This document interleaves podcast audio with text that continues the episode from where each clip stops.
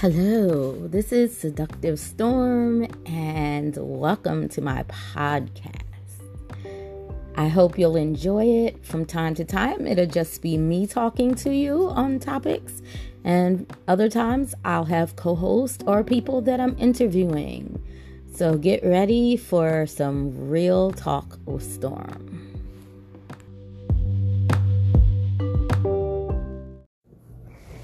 Hello, everyone.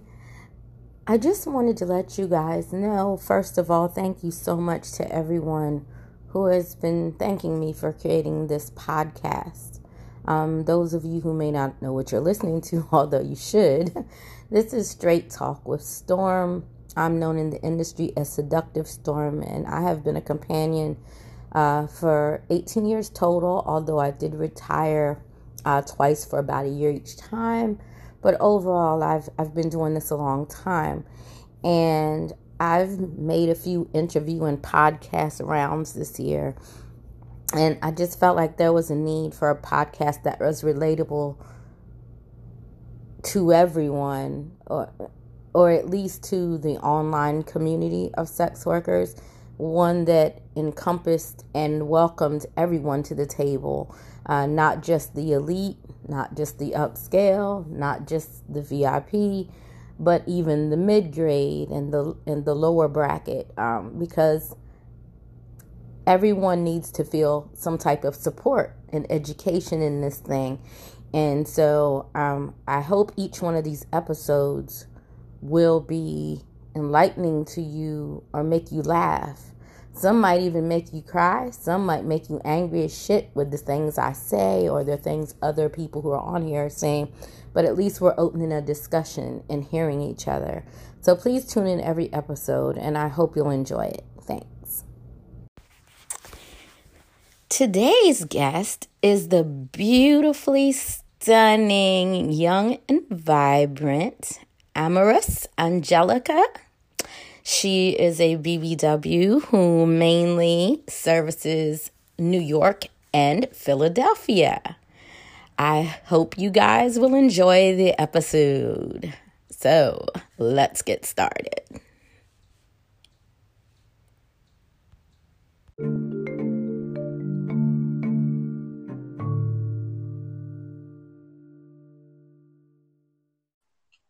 Hello. Hi. Hi. That was actually the smoothest I've ever had it happen. I'm so happy for that right now. So, um, sorry, you were being cut off. Okay, and I hope that's not going to be a thing. Unfortunately, because so many kids are homeschooling, the internet is horrible lately. So we're gonna hope that it goes smoothly um, I was saying that you joining in, that's the fastest and smoothest I've ever had anyone do it. So I appreciate it. Oh, um, that's no what I was saying.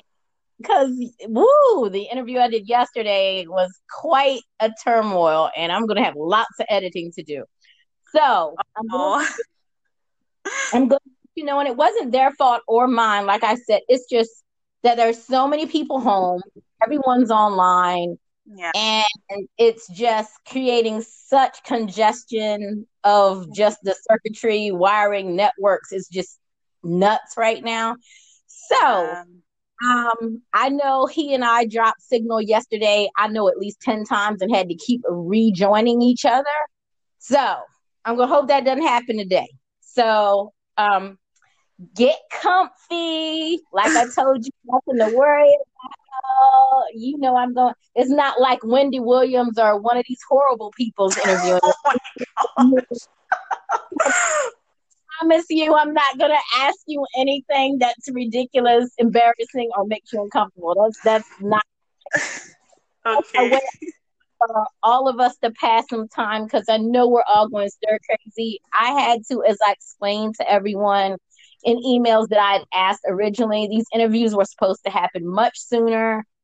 Yeah, and then I hit a mental wall. Like once the world came crashing down around me, it was like slow mo in a horror movie, like where all the buildings collapse. Well, not a horror movie. Right. Like movies, and everything just like spiraled. And it was like I was spinning around just looking at everything fall apart, and I just needed a minute. So, yeah. Um, yeah, same. Like it, it's been a lot to deal with, you know. Yeah, it definitely has. So, um, this is right now. We're about to do our official start of the interview. All of that was just us bantering, and I'll edit it out or I'll leave it in if I like it. Who knows? Um, but um, right now, what I'd like to do is say welcome, Angelica. And if you would not mind, could you please introduce yourself to the listeners? Hi, uh, thank you for having me. Having me. My name is Amorous Angelica, and I am an escort based in Philadelphia. Um, yeah. now, so I okay, so you're based in Philly, not you. Oh, that's right. You know what? My mind had it in reverse. I was thinking you went from Philly to New York, but actually you went from New York to Philly. You're absolutely right. You would know better than I do. You're you. but in my for those with some backstory, I also have done some SEO for her, so that's why I knew the yeah. cities. But somehow in my mind, I confused the order of how it happened. So, oh, but there no, we go. Cool. um, so let's see. Um, I guess the first question that I like to lead with when I'm talking to another sex worker is how you got started in sex work how did I get started? Um, so when I was like around 18, I kind of like um discovered like uh BDSM on Tumblr. oh, wow. um so like through that I would like um go on Craigslist and stuff and like look for people that were like interested in meeting up and stuff and people like men were approaching me about like mm-hmm. paying me for certain things. So that's kind of how I kind of discovered all of that. And then I found out about sugaring on Tumblr. Okay. So I started out with that, and then um, I started to do professional cuddling, and it was platonic at first, and I was with like a little company online. Um, but then I quit and I started to do my own, like I would advertise my own sensual cuddling. And mm-hmm. I advertised that on that page. Um, and then after that is when I started doing escorting. So, yeah. So I have a question because I've always been so curious about professional cuddling.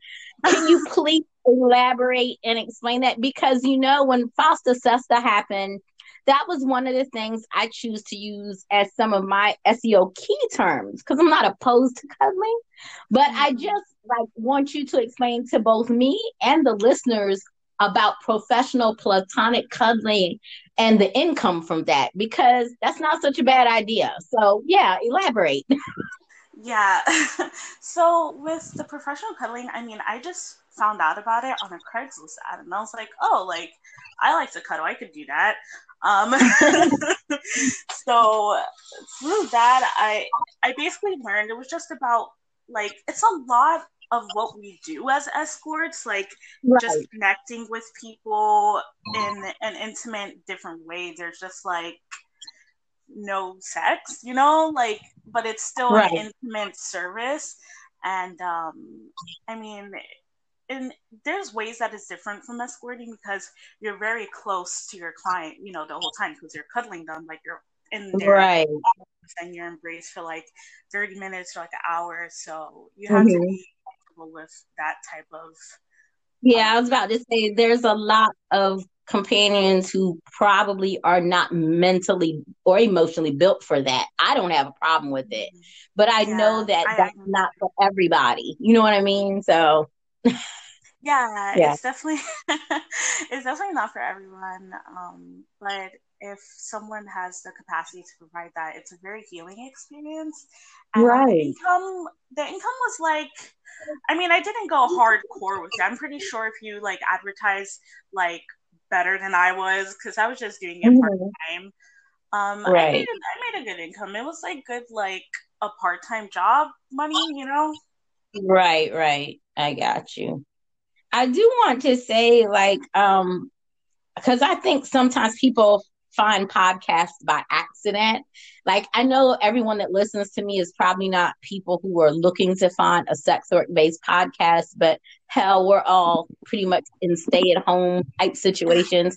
So we're just on our phones late at night looking for anything to listen to. I know I've stumbled across a few I would have never found.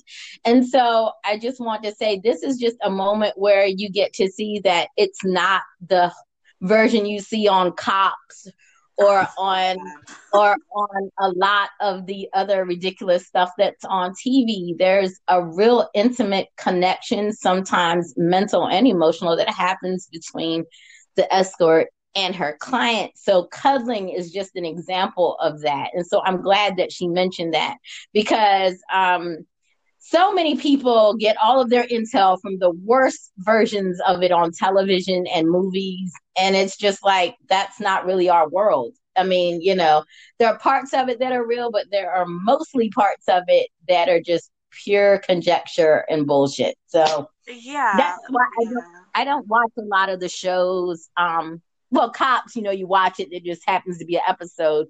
But like a lot of the shows that are on Showtime, HBO, and these other scripted shows that are about sex work, I'm like, yeah, I don't watch that shit because it's so fake. By my opinion, like 10% of that makes any sense to me, and the rest of it is ridiculous. So, but um, yeah. I mean, just like anything else, like the sex yeah. sex work world is very complex and it's it's layered, you know. So yeah. And but we need more people to understand that because the average person looking at it, and especially once they went on their whole rhetoric with FOSTA and SESTA and human trafficking, and and when I say things like that, I see, I swear I find myself in this situation in so many interviews, whether I'm the one interviewing or someone else has me on a podcast. I am not making light of real victims.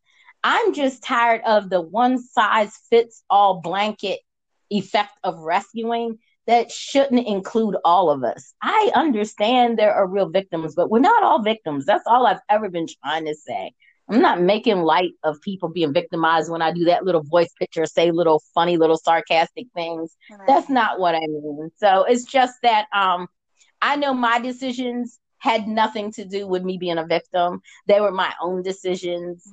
Mm. Um, and I'm very conscious and aware of what I'm doing on my own when I'm doing it. Um, so I think I should have the, you know, like the capacity and freedom of my own body to do whatever I want to do with it. But that's just, you know, where I'm at. I've covered that. I'm not going to go a whole half an hour into it. Yeah. Um, um uh, but I was go ahead. Something. Yeah, I just I feel like in terms of like um how people view sex workers as victims, um, I just wish there was less of like negative stigmas towards sex workers because even if people are like oh well they're victims and like we need to save them it's like well are we really saving them first of all you know because we already know the tactics of a lot of these companies are not like really Right. Right. um, but then it's also like everyone has their own reasons for getting into sex work, and I feel right. like it should be respected either way, you know? Right. right. Sex work rescue, if it's going to really be rescue, should involve funding for rent and bills, mm-hmm. funding for childcare because a lot of us are mothers, and definitely funding for career training and or college. And i don't see that. I never see that. And that's why i have issue with it. Mm-hmm. um, just taking a sex worker and rescuing her from her abuser and sticking her in a halfway home for a right, few months. with a criminal record what, on top of that. Right. What is she doing afterwards? Like no everything is so short-sighted in america. And and, and I mean, literally everything, even with the way they're handling the COVID pandemic, especially the economic part of it, it's very short sighted. None of it is, well, what do we do after? I, case in point, I finally got approved for pandemic unemployment assistance because of my legal business of being a web designer. Oh my God, really? I haven't gotten approved. Yeah, um, you got to have like your 1099 and all of that crap. But anyway, uh, the the issue is it's for 39 weeks. That's all it's for. Mm. So let's say that this continues well beyond that, which I'm sure it will. Um, what is what are what are Americans supposed? I, I almost hate saying I'm American. It hurts when I say it now. Like I literally felt myself cringe when I said it mm-hmm. because we are the worst example of how this should have been handled. Yeah. And I, and again, that that I'd be we'd be on here three hours if I get into that. So I'm not. But all I'm saying is all I'm saying is everything's short-sighted. They're so worried about making sure the rich and the business owners and the people who are already comfortable don't lose their businesses that there's no foresight about the rest of us. And I just feel it's the same way with sex work rescue. You know? Yeah, I agree. Um I haven't gotten approved for the pandemic assistance and I guess I it's just difficult because I didn't know how to go about that, you know, as a sex worker. Like, what am I supposed to say? Mm-hmm. Like, oh yeah, mm-hmm. I'm like an escort. Give me money. Like it. There's yeah, like I less support for us. Yeah, I'm. I'm pretty sure I couldn't have gotten it if I couldn't prove a trail of web design customers. Mm-hmm. Um, I don't know if you have another when I started your SEO, was were you working? I hate to say a real life, a real world job because people we're real world workers too. But for the people who are listening understand it otherwise, I, am sorry. Did you have a vanilla job or, or a real world job prior? um, when you did my SEO, no, I've been doing sex work full time since like, oh, man, it's been like two years okay. over two years that I've been doing sex work full time. Mm-hmm. I used to work at Build a Bear, and that was like my last like civilian type of job. Um, it was fun, I guess. Yeah. But yeah, I didn't really like the coworkers. Because I was just thinking of ways, something you could like, some type of gig work you could claim, because you just kind of got to be able to prove that you did some gig work. Yeah, yeah, yeah. Um, well, I mean, I what about OnlyFans? That that would be like a good work. Right? How long have you been on there? How long have you been on?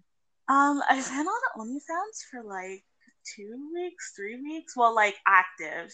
I started yeah. account like I think last month, but it took me a while to get approved because so, of things. Yeah.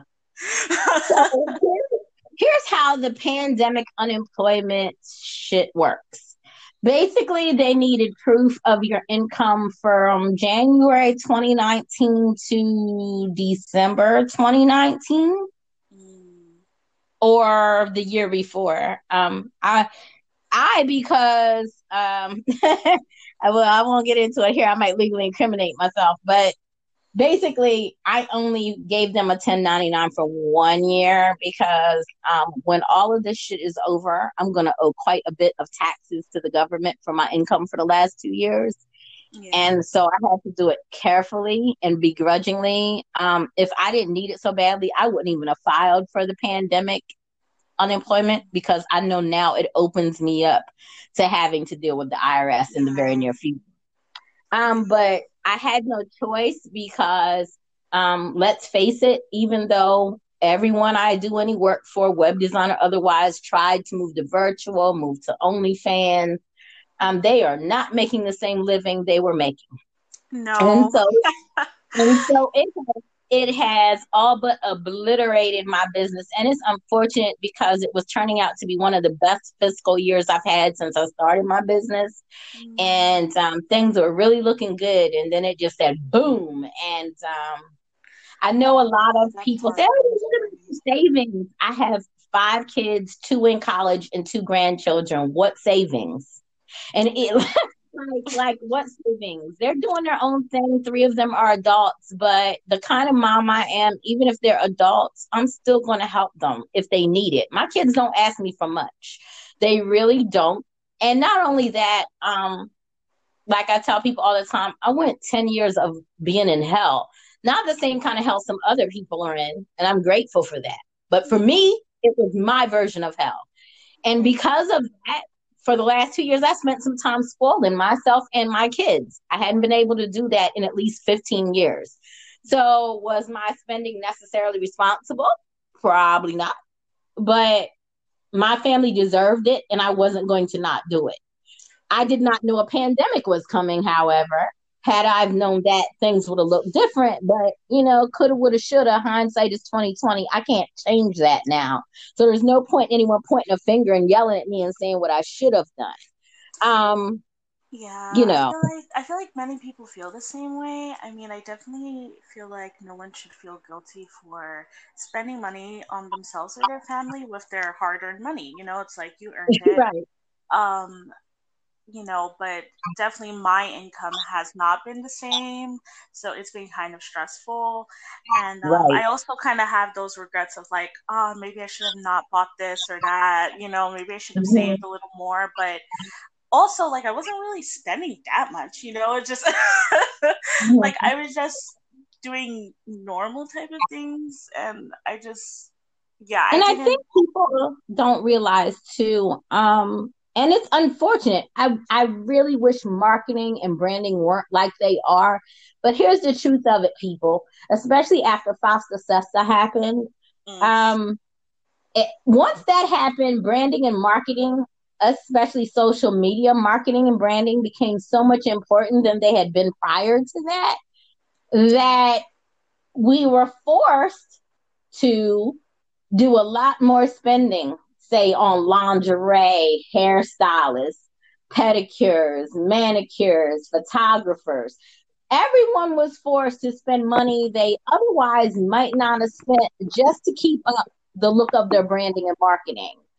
And that's what I try to tell new girls who are coming in who feel some type of way or feel like they're not doing their best. I'm like, look, a lot of us are smoke and mirrors. What you see online is what we need you to see. Well, not what we need you to see is another companion, but what we want the guys to believe is going. yeah. And, and you, so you see us in a Honey Birdette or a Fleur du Mal or a Victoria's, whatever it is you saw us in. Case in point is it wasn't Target or Walmart. Not that there's anything wrong with those, because by the way, guys, I've got some cute shit from there and taken some awesome pictures in there, and y'all wouldn't even have known. But the whole point is, the whole point is that people think it's just frivolous spending. No, that's business overhead. That's what that Yeah. is. That's business overhead. And and there are some providers who just think that it's whatever, really don't care because none of those providers who are talking shit about you, me, or other people to those listening are paying your bills, your rent, and and so their opinion really shouldn't matter much to you. I get it. Some people have like a little softer shell, but there's one thing, and I said this yesterday in the interview I did yesterday. Sex work is not for people who don't have tough skin. And if you don't have it in the beginning, you better develop it by year two of being in it, or else it'll swallow you up and break you down. And that's just the truth of it. Yeah, Um, I, I agree with that. Like, I'm a person who's um, I'm pretty sensitive, but I also do Mhm. have a tough skin. So it's like there's kind of like a difference. Like, I'm a sensitive person, and I feel emotions easily, or Right. you know things like that. But like, I always think that it's good if you need to cry, let yourself cry, but then you're gonna have to Right. get over it and continue to do what you have to do because you know it's like this the stigmas and the stereotypes and and the things that we deal with in sex work is amplified you know by Mhm. like 20% or like oh it's just amplified compared to what we deal with in our regular civilian type of life so you have to Right. have type of a attitude where it's like okay i'm gonna feel my emotions but then i'm gonna get over this and get back to my money because right. You know you what? You know what I noticed though, and I would like to blame it on COVID, like other people like blaming it on, but I think I saw this a year ago. I don't even think this just started. The strange thing is, before it was the outside world and the asshole clients, but now I feel more like, unfortunately, it's sex workers attaching attacking rather other sex workers. And that's the most upsetting part of it is that we already face so much stigma and bad energy from the rest of the world to then be on social media or just in your inbox, your emails, and be facing harassment and bother from other sex workers, that is insane to me. Yeah, it, it's a little ridiculous. I mean, I think people are just competitive and it comes out in the worst ways. Um, me personally. I just mind my business and I'm for the most part I'm chilling, but you know things happen yeah. from time to time. But like I, it's wasted energy in my opinion. Yeah. Um, but unfortunately, a lot of people can get very catty or competitive, right. or it'll, it'll even turn into more like boundary crossing behavior. Which is, yeah, I, I just had this conversation this morning with my significant other because he was talking about how women treat each other in general. Because um, there was something on TV and a gentleman mentioned, you know, real queens look at another woman and they say, "Hey, queen, your crown is crooked. Let me help you adjust it." Instead of whatever, and I was like, "Amen." And he heard me, and he was like, "But y'all don't do that. Y'all attack each other at every turn." And I let him know. I said, "No, that's little girls. Grown women don't attack each other. Mature women don't attack each other. I said, for the record, because I knew what he was talking about, because he knows I'm a person who I'm very, very nice. But at the same token, I'm gonna stand my ground, and if you come for me, I'm gonna come back with lots of artillery, and that's right. okay. That's who I am. I don't, I don't lie about that. But what I tell people is, and I think anyone who follows me online knows this, and anyone who's talked to me or met me personally knows this. I don't ever start anything, any of the drama you see Storm pulled into online is because someone, I, I'm minding my business, voicing my opinion in my feed. It's my feed, it's my opinion. And here comes somebody else injecting themselves into it and turning it into something it didn't need to turn into. If you didn't like something I said, you had two choices. You didn't have to comment at all. You could have skipped it. You could have blocked me. You could have muted me. I'm okay with either. But to but to begin an argument with me and then begin to attack things about me that don't even have anything to do with what the topic was. Oh yeah, I'm gonna say I like I told him, I don't start drama ever, but I absolutely have the right to defend myself, and I'll always do that unless it's just so hilarious. I feel like it doesn't even deserve an answer. But if it's something that's going to affect my money, which then affects my ability to take care of my family, I'm going to speak on it. And that's just how I'm built. So, but yeah, I am not one of the people who gets on and tries to be negative every day or start stuff. Honestly, I don't see probably 80% or 90% of what comes through my feed because I strictly go to the option supposed to tweet myself to market and then I come now out. I don't spend all day scrolling through to see what other people say. I give it like 10 minutes when I'm on yeah. each time. And that's it to be honest, I, I don't know half of the things that are happening on Twitter. I mean, like yeah. I'm really just minding my business most of the time, and I'm like, oh damn, like there's drama happening, and I missed it. You know, it's like 18 hours old.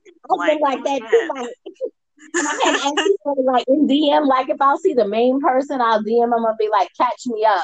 Sounds interesting, but I missed it. yeah.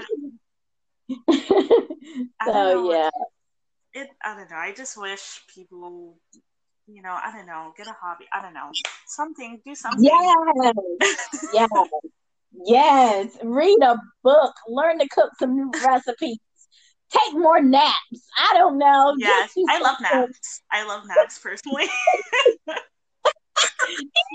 if we need them to stay pretty. Take more naps. Stop messing with people.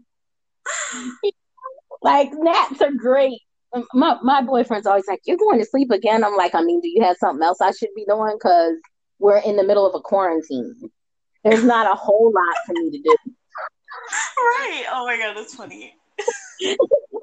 like, please point me in the direction of something else. I don't know. I'm bored. I'm bored with everything else. Like it's like I get up, I put something up on OnlyFans. I get up, I'll check the admin on my website. I'm still assisting, you know, although part time now because their business is the same an agency in California. So all right, and that's only Monday through Wednesday now. It used to be Monday through Friday. Now it's Monday through Wednesday. So I'm like, give me something to do. I can only I'm I cook, but I only cook dinner. The kids fend for themselves, do breakfast and lunch. So I'm just like, I don't know what else to do but go to sleep. Wish I could think of something else. You, you, you know. yeah, you should like, join me. like, like, I play a lot I of video games. Right. Like I can't shop like I used to. That used to be my hobby, honestly, with shopping. I can't do that because I don't know where the grocery money and the medical expense money should something go wrong come from. So just like uh, you know, I used to be able to shop like every week if I wanted to. Now I'm done to spoiling myself with one thing a month. And it's like that's huge for me. Like one thing a month. Gosh. Yeah. you know, so but um what is it like between like the marketing I know what my opinion is on this, but between the marketing you put out versus the return you get from that marketing as a BBW of color? Uh, well, as you know, I'm like uh, I'm Latina, I'm BBW, I'm Puerto Rican, and I consider myself like light skin because you know I right. my skin is so fucking pale. Um, and I mean I'm in a position of privilege in my opinion. Um, in certain ways, right? Because of right. my skin color. And I mean, despite that, I I still I mean there is still some pressures. So um I I started escorting right when like FOSTA SESTA hit the fan, which is like unfortunate timing. Um that. That's when I talked to you. Like when you yeah. SEO and I was like, You're coming in at a crazy time. I remember yeah. that conversation now. yeah. So um that was fun. Um and I've just I I have to spend a lot more to make sure that I'm like looking presentable. Not that no one has to spend money because it's like a part of our upkeep, but. I I can't like slack, you know, like right if I'm doing like, oh, here's like me looking cute and like I just got out of bed, it's like really not that. It's like I still put on some makeup and I still have to like, you know, do this or that, or like I have to wear clothes that make my body look flattering and I mean, right. it's it's more because like even if I'm just slacking a little, or like even if I'm like taking a photo of me like eating something or something, like I'll just it'll I'll get a lot of hate because of that. um, so I feel like um, with the amount that I invest, like financially and emotionally, I feel like it's worth it because of like the good um, the the clients that I have received. But mm-hmm. um, it, it's definitely just like tiring, you know. It, yeah. It's like I have to. I feel like I'm I'm working a little like I don't want to say harder. I don't know how people. But you are. Around. You are, and when you're doing them, you tell you what you are. I don't, cause I don't know what people like do, but I, you know, sometimes I do get down on myself because I'm like, oh, I've been doing this and this, no. and I, I no. still don't see the same return that other people do. But it's uh, yeah. it's a very unfair playing field, and I've spoken on this before, and now we're going to hear it again. So, um, I'm confident. I think a lot of the ebony and Latina and Asian, because the point of the matter is, in America, if you're any of those, you're you're a person of color. Um, and I'm just Persian American. All of us, we're people of color based off everything that America believes is a person of color. Um, so let me say this, with the exception of mm, I'm gonna say 10%, but it might really only be 5% of the really, really, really, I call them crossover, like we'll say about music. Crossover companions who are able to somehow get themselves recognized by every race and every you know financial demographic demographic of client for the most part though it's the rest of us who oh, i hate making things about race but there's no other way around this. So you're on twitter for instance and if you all are the other bbw sex workers who are in the realm of the followers of 8,000 and up followers and who can do no wrong, even if you get up and take a picture of you with your hair matted to your face and just whatever. Not that any of you have, but I'm just using an example because I'm sure I have seen horrible images and horrible marketing get a thousand likes when I know my marketing and marketing of some of the other ladies of color that are BBWs stomps all amazing. over. Yeah, all yeah. over. And I, I, hate to bring that up, but it's the truth. It's and there are certain people who I know for certain, and I know this is why people kind of I'm, I'm sure I alienate a lot of people with my level of confidence in what I say, but it's the truth and I'm not going to change it for anyone. Um, I know because I work extra hard and I mentor others and I know I know what I'm doing. Um, my selfies are my selfies. That's something different. But when I really invest time and effort and before shutdown, lots of money into a shoot and I know my pictures look every bit as good and equal to said per other people that just don't look like people of color, even though some of them are too, and you don't know it. And I see me and other girls who are beautiful and women of color and BBW. And when I say women of color again, I don't mean just black, just women of color in general. And we're only getting 20 to 30 to 60 likes, and y'all are getting over a thousand likes. It bothers my soul. And maybe it shouldn't, but it does because it just means we're doing twice the work and we're not getting noticed at all. And it's yeah. bad. And it's bad because our own sex work community is retweeting and marketing the other girls and not us.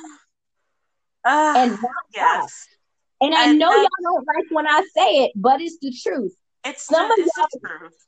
It's yeah, and, yeah, and some of you all because you know the other person has more followers because you know or you're hoping that you will. I hate to use the word clout chasing, but your clout chasing will result in you then getting to the level of followers they're at you overlook your other sisters. And when I say sisters, I mean anyone of color, not just black, and you don't help promote us. And I know y'all hate me to bring that up, but it's the truth. And that's what straight talk with Storm means. Straight talk. Yeah. I'm not gonna candy paint anything here.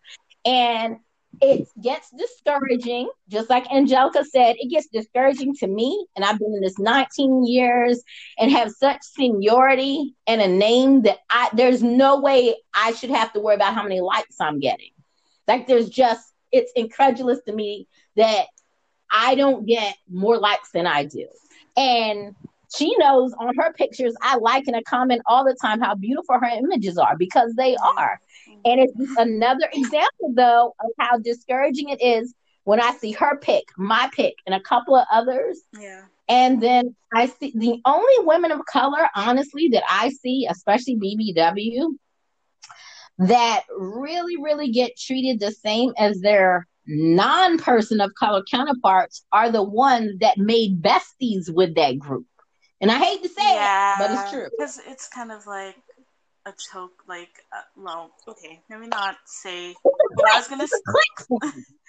yeah, but you know, I feel like people, um, I, I mean, I feel like the offense that other people might get from your opinions that you just stated is like misplaced just because I don't feel like it's in like if someone is naturally wide and thin and pretty like okay you can't help it like that's what happened. But i also feel right. like it's kind of your responsibility to showcase diversity because it does matter. You know like fuck like branding and marketing and this and that. If your marketing if you feel like your marketing is going to be impacted by showing a woman of color or someone who is not, you know, very skinny, it's like, well, then who are you marketing to? Like, what is your clientele? Like, what are their types of morals? And I mean, if that's their prerogative, then that's fine. Um, I want nothing to do with that personally. but Same.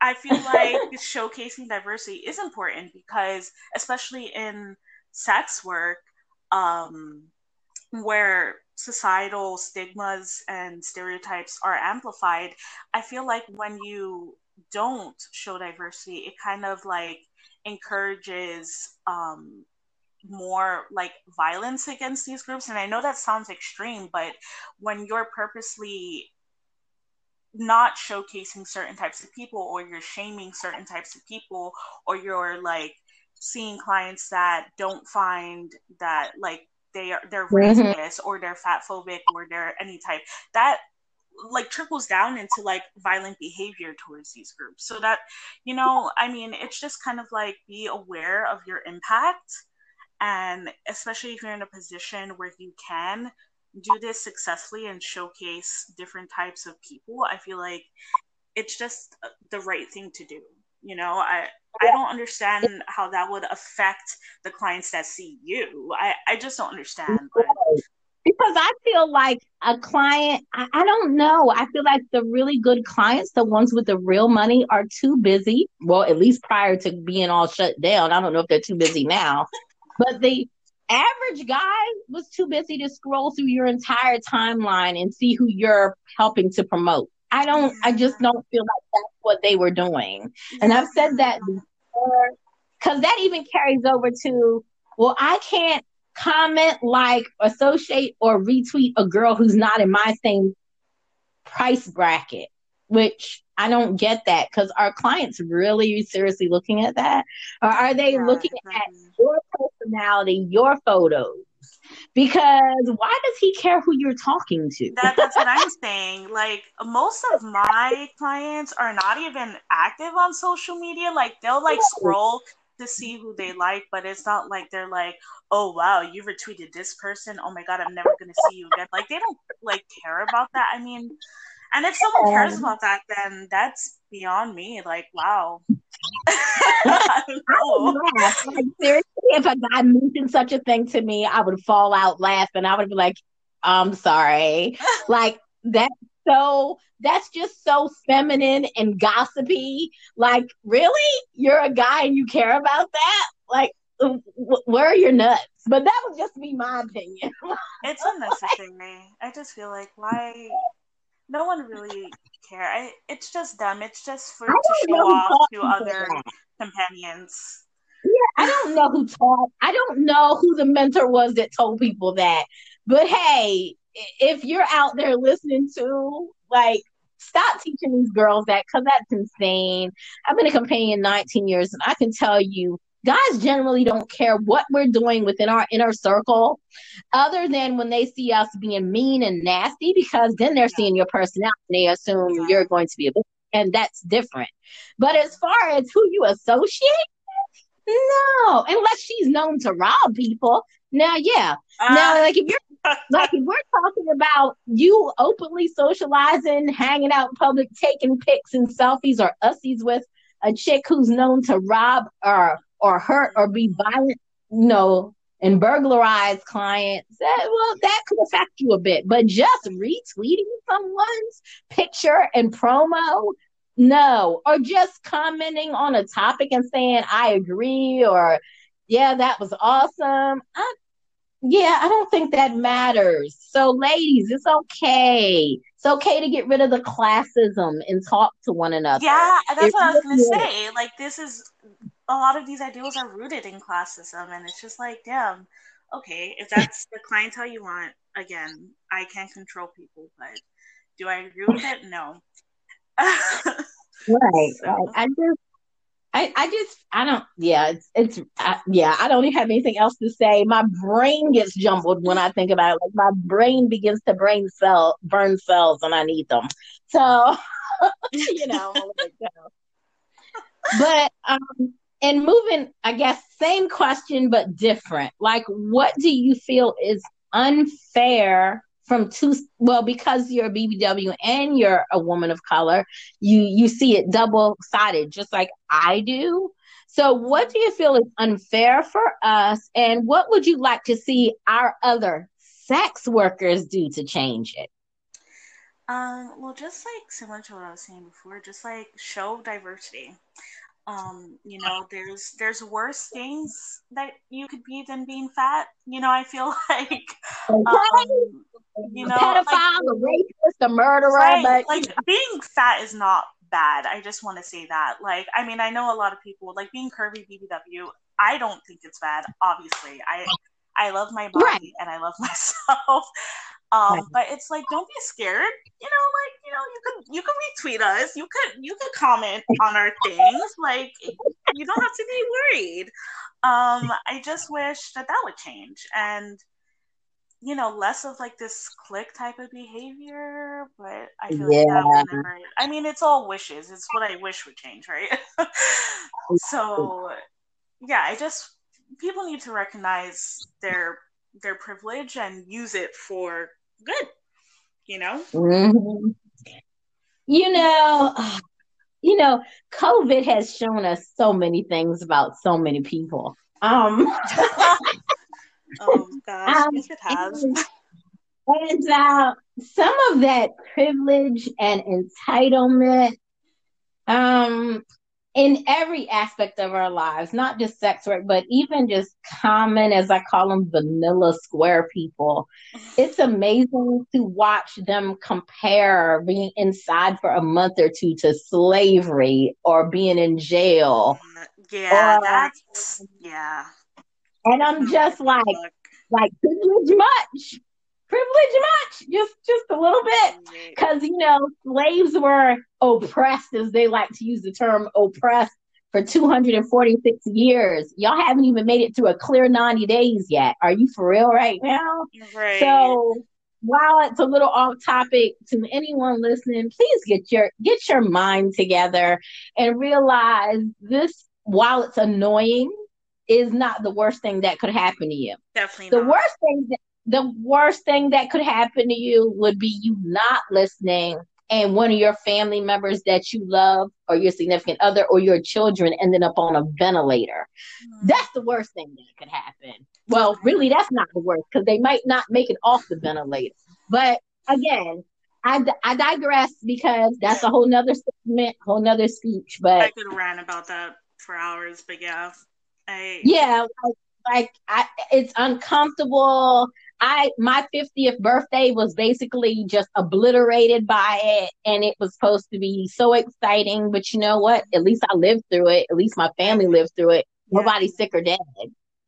You know. But anyway, I digress. Um so explain what sex work looked like a year ago for you compared to what it feels and looks like now mid pandemic. Oh, wow. Well, a year ago, I was living in my mom's house and I was helping her pay rent and, you know, mm-hmm. like basically covering like the utilities and stuff and rent. And I was also saving up to move out. So, sex work really allowed me to like move out on my own and like not worry about like you know, will my mom be okay? Will this be okay? Will that be okay? Now, not to interrupt you, but you're mentioning your mom. Did she know what you were doing and how you were getting the money, or no? Absolutely not. um, I just made up a story like, yeah, I'm doing like online like assistant work or something. Okay, I, I got you. Yeah. And I was able to just save up money. Um, moved into my first apartment in Philly. And um, I even went to Mexico last summer, and it was nice. Awesome. Yeah, and I like even treated myself. I flew first class and everything. Okay. yeah, and like, um, yeah, business was good. I mean, I'm I like New York City because I I get most of my clients there, and they're just mm-hmm. New York City is cool. I like I like Philly too. But it's just different. Um, and now it's just like uh, well, I'm not working currently. I I stopped taking clients in March. Mm-hmm. okay. Luckily, like I've had clients that have prepaid and stuff, and I've been able to cover like basic things, but um, I feel Same. like I'm gonna have Same. to start. Yeah, I feel like I'm gonna have to start working again just to pay for my rent and you know just to be able to afford that again because I just yeah. get embarrassed asking like my mom and stuff for help because I'm usually like the one that's helping her. And like right. I don't want to put a strain on her. Like she's already going to work every day and that's like I'm worried about her health. Right. I um yeah. two of my both of my daughters who are in college are still going to work in public jobs. Um and it, it is a scary thing. It um yeah, it's like you just wish they could stay home. You try to make them stay home, but then they're like, I gotta go get this money, mom. you right. know, and I'm like, you know, my mother pitch comes in, you can't spend money if you're dead. you know what I mean? Right. Like, they're like, but mom, you can't afford to help me right now. So one of us has got to do something, you know. So I get it. And you're a good daughter for even wanting to, you know what I mean? So I definitely, definitely appreciate that. So yeah. Kid, kid you know, um, as a mom and a grandmom, kids can be your worst nightmare sometimes, but even when they're your worst nightmare, they're such a blessing in the end. And like I, I don't know how to explain it other than that. But yeah, so Aww. I'll leave it there though. you know, like they um it it's and uh once they become adults, um, and if there's more than one, like I have five, so there's siblings and there's personalities and there's ooh, it can, it can be a lot. But um we're hoping to get together as a family I had my trip planned for my birthday from Miami. We were renting a yacht for eight hours. We got a oh beach house God. for the week. We were having a chef, and and um, it yeah, the pandemic happened, and so um, because some of those things were already halfway paid for, and we would only get half of a deposit back. Well, it was also to surprise and celebrate my son, who's turning 27 in June. So instead of celebrating my birthday the big way in April, we were just going to go to New Orleans for my smaller birthday celebration in April, which was just me and my life partner. Mm-hmm. And then we were going to do it big in June because my son's favorite city, like mine, is Miami. So I wanted us to to share our birthdays. And even though he and I have been battling a little bit the last couple of weeks, um, because I think he's overly stressed and trying to overcompensate and play he was forced to be dad after I got divorced and I think now he's he's really wanting to still be in that position even though I don't need him to be. Mm-hmm. And so it's creating a little bit of a situation. but but um yeah, so we might have to give up the chef cuz I don't see us still affording that. And we might have to give up the yacht for eight hours too. I don't see us being able to afford that. But the beach house, because it was already pretty much financially taken care of already, I just had the owner agree to move to August. So that's when I'm celebrating my birthday finally. And um, I told my kids, you know, Angel Brinks, those of you who know who that designer is, I don't know. And there's another designer in Miami who was supposed to be making my birthday outfit. Um, anyway, so hopefully I can still get a really bedazzled mask and my outfit. Hopefully. that would be awesome. and uh, but yeah, so um it's just uh yeah, the pandemic really, really changed things and so that'll be like the the moment when I have all my kids and my grandkids in one place again since this whole thing started. Um so yeah. I, I was lucky yeah, to um celebrate my birthday before like everything shut down. So I turned twenty five on the 14th. Mm-hmm. And like, you know, it's a pretty like milestone birthday and um it was still kind of like uh we went out to have like afternoon tea me and my mom and my best friend um and I was mm-hmm. happy I saw my mom because I hadn't seen her in a while, so I was missing her. Right. And I'm just grateful that we at least spent some time together. But um, I didn't do anything like um like huge, you know, for my birthday. I was just trying to yeah. be responsible, but it was fun. yeah. Me and me and my kids and my grandkids all together, we make a group of nine. So it's right under that ten person threshold that they've set, where one person showed up to ten. So I was like, we should be able to congregate in Miami um, by August as long as Florida doesn't let it get too far to hand to where their numbers spike again. Um, because I don't know how far much further out I can move it past August without losing the money that was already put in. And uh, I'm like, if I can only get half of my deposit back, I'm going to go ahead and go because half of it will still be them getting so much free money that I'm not willing to to give them that money without me showing up. Mm. So yeah hopefully it, it works out i don't know people like i said everybody's very short-sighted and a lot of states are skipping the steps that they should be paying close attention to before reopening and i'm very worried that it's going to end up with everything being shut down all over again probably especially like like i'm just like oh my gosh like people just don't understand like if you just stay in get it over with we can open up and stay open a little longer. Yeah. But if everybody just skips over the necessary steps and just, you know, decides I'm going to do this now because my money, whatever, you're still going to lose more money because exactly. you're going to end up with huge debt tolls, health insurance fees that the government has to pay. I just don't think anyone is looking at it logically yeah, nobody's looking at long term. Everybody's like, I want it fixed now, now, now. Well, it can't be fixed now, now, now. The scientists have already told you it's at least two years of this.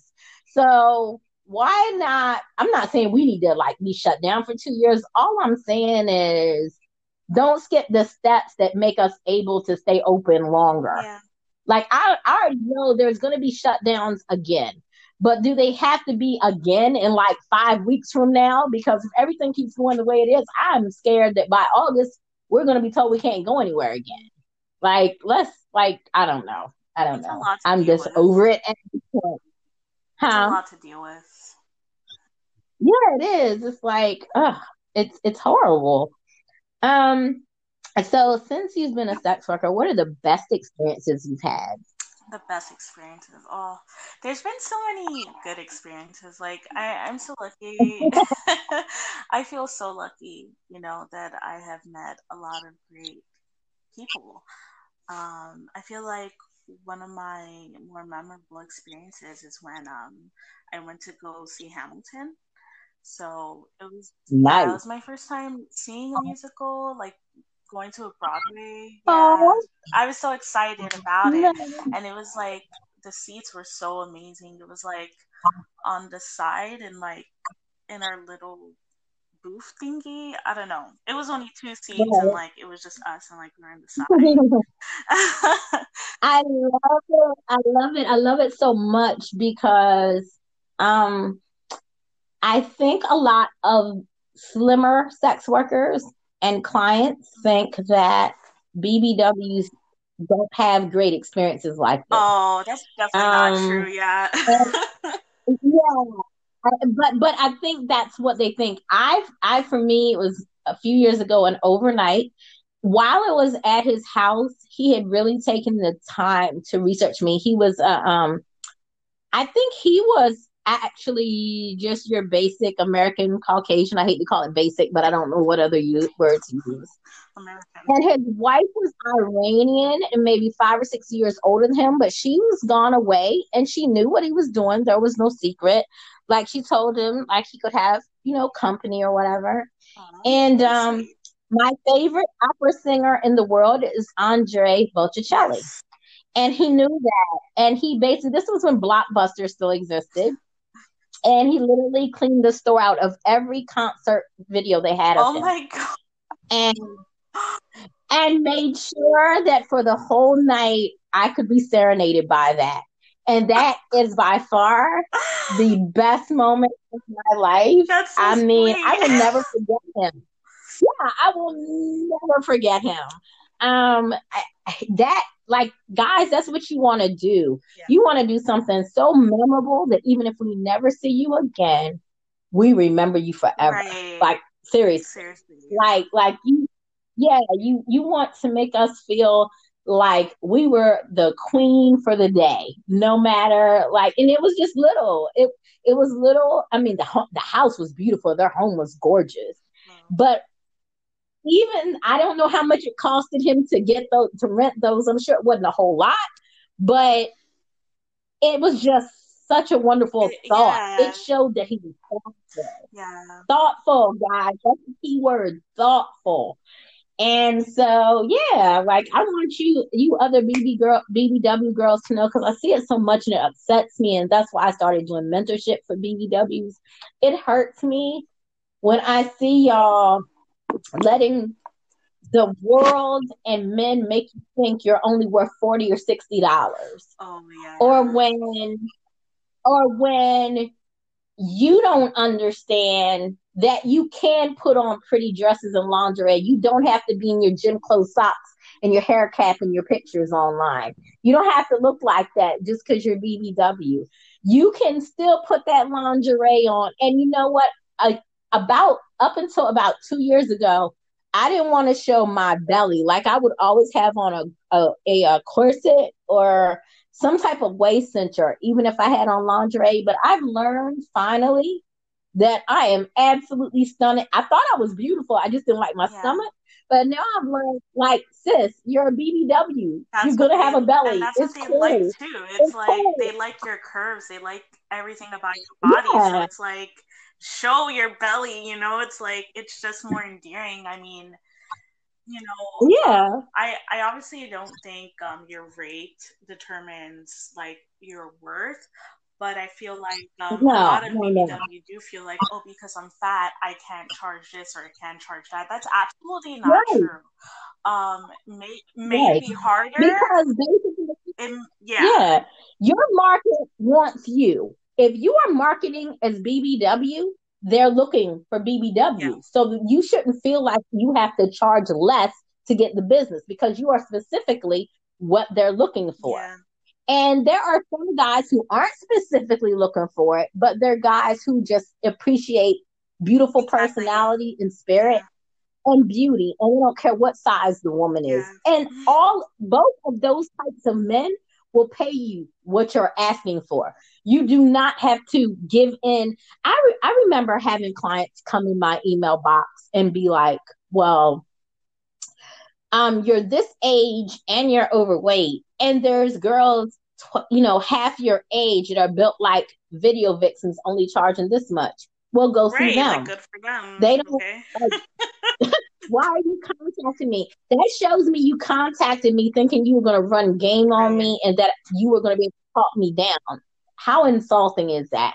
So, ladies, don't let them do that to you. Like I see it so much, and it's ridiculous. Don't let them do it because um, you are worth every bit well, you're priceless, first of all. We're humans, we're priceless.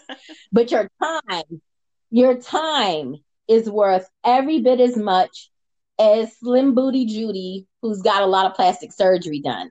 And I'm not making fun of plastic surgery girls because you better believe if I had the money to get my stomach done and my butt lifted, it would be I done. I am not. yeah, I'm, I'm, I'm not. I'm not hating on y'all. I'm just merely talking about what the world has come to think is now the standard image of beauty. Although, shout outs to Ashley Graham, Lizzo, yes, and all I the others that have reminded, yeah, that have finally reminded you all that we're here and we're not going anywhere and we're just as gorgeous as anyone else is. So I appreciate it. I wish people would stop hating on Lizzo. I'm so over I. Yeah, it's like there's so many other celebrities that are skinny that act like the same, if not worse. Not that she acts even bad. I don't think she acts bad. She's like right. she just being herself. Yeah, like she she seems fun as hell. I don't know. People are weird. I just think people are weird. They're just threatened by a fat person that loves themselves, and they're like, "Yeah, this is my body, and I'm beautiful." And you're just mad. Like, like, like she's, and I love the excuse. Well, that's not healthy. Okay, so Ashley Graham works out every day on Instagram. Evidently, she's healthier, or else she'd be falling on the floor. She just had a baby. She's healthy. Lizzo can dance longer and better, I'm sure, than half the people who are talking about she's not healthy. Right. Size does not equate to how your bodily organs are doing. I wish people would stop that. I have relatives who are chubby as all tomorrow who have outlived most of my friends' slender relatives. Like, stop it. Like, stop it. That has nothing to do with it, honestly. In some cases, it does, but in a lot of cases, it really Yeah, doesn't. with Like, everybody. You can't just look at someone and like tell by their weight if they're healthy or unhealthy. Like, especially regarding like Lizzo, she's on stage, she'll sing, do choreography, you know, do all of this stuff. That is not something that an unhealthy person can do. That takes a lot of stamina. Oh, exactly. exactly.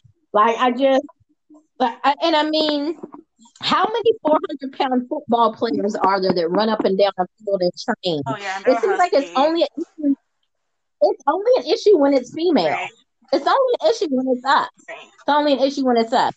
Nobody gives a damn about the men that weigh three, four hundred pounds and can still run the football field, but we want to pick on Lizzo. Come on, do better, world. Like, do better. Like, seriously. Um, what are the worst experiences you've had The as worst. sex worker? Um, I've had, I mean, I've had a few like little bad experiences where people thought my deposit was my rate, like my full rate.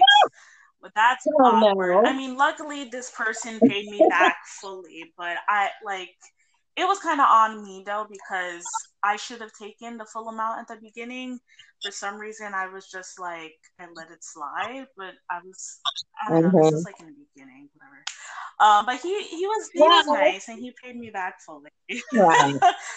um, Well, if that is the worst experience you've No, had, no. or if there are one, Um, yeah, I've had like uh one of my worst experiences, like it's a bit of a trigger warning. I did get sexually assaulted.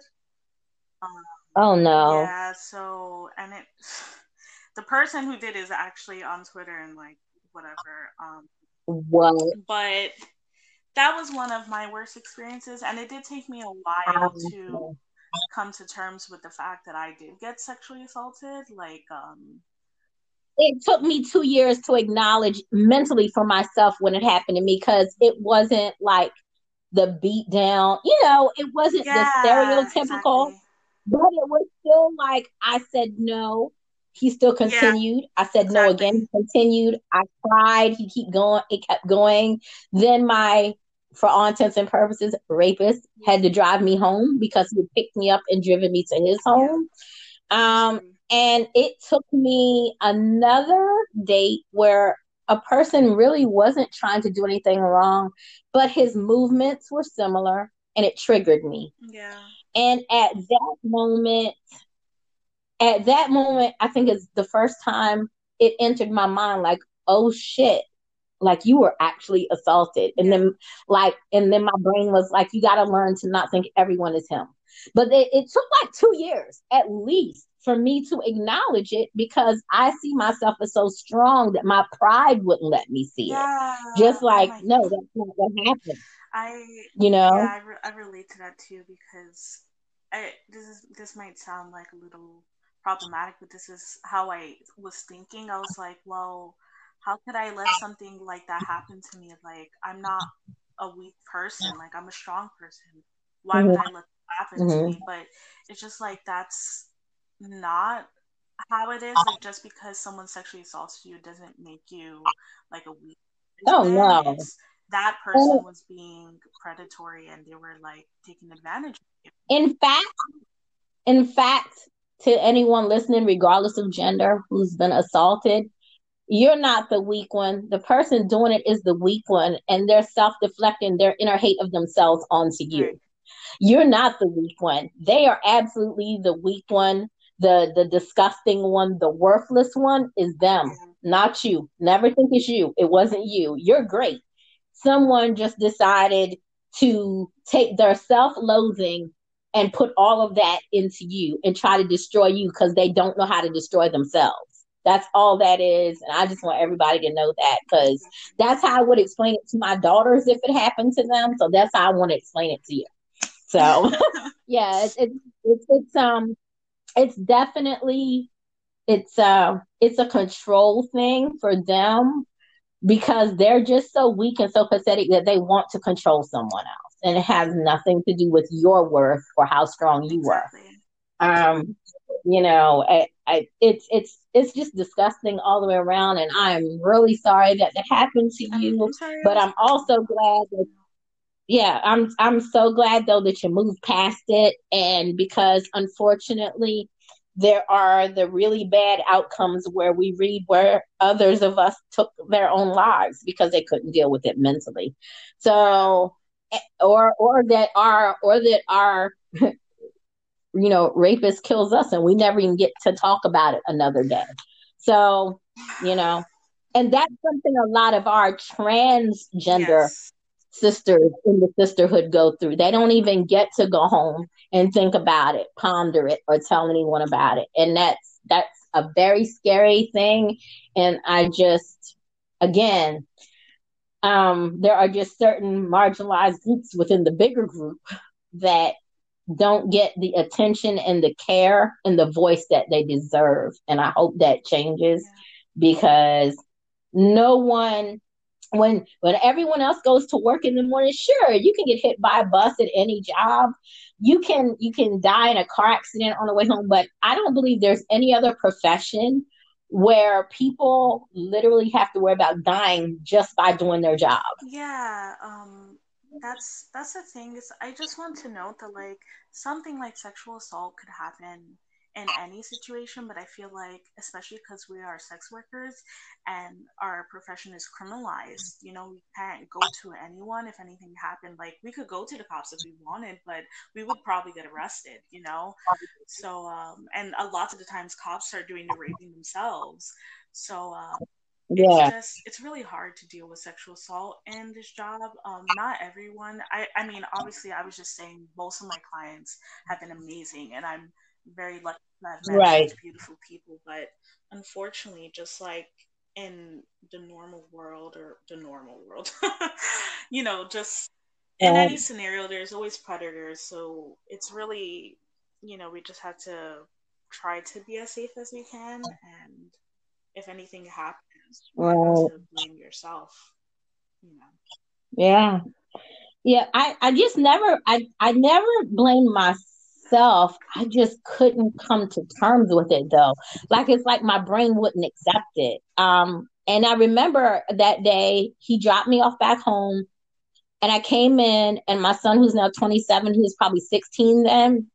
And he looked at my face because he had been home looking at his, you know, taking care of his younger brothers and sisters. And he, I ran directly upstairs to change because I had another date on after that one. And I just remember not even being able to give myself a minute to adjust to just thinking, I got to get the rest of this money. I got rent to pay and bills to take care of. And my son saying, like, what's wrong with you, mom? And me being like, nothing's wrong with me. I got to get dressed, finish watching your sisters and your brothers. Like, I remember that conversation. But my kids could look at my face and tell that I had a look they hadn't seen on my face before. Mm. You know? Like, and I just remember going in my makeup back on and get myself back together.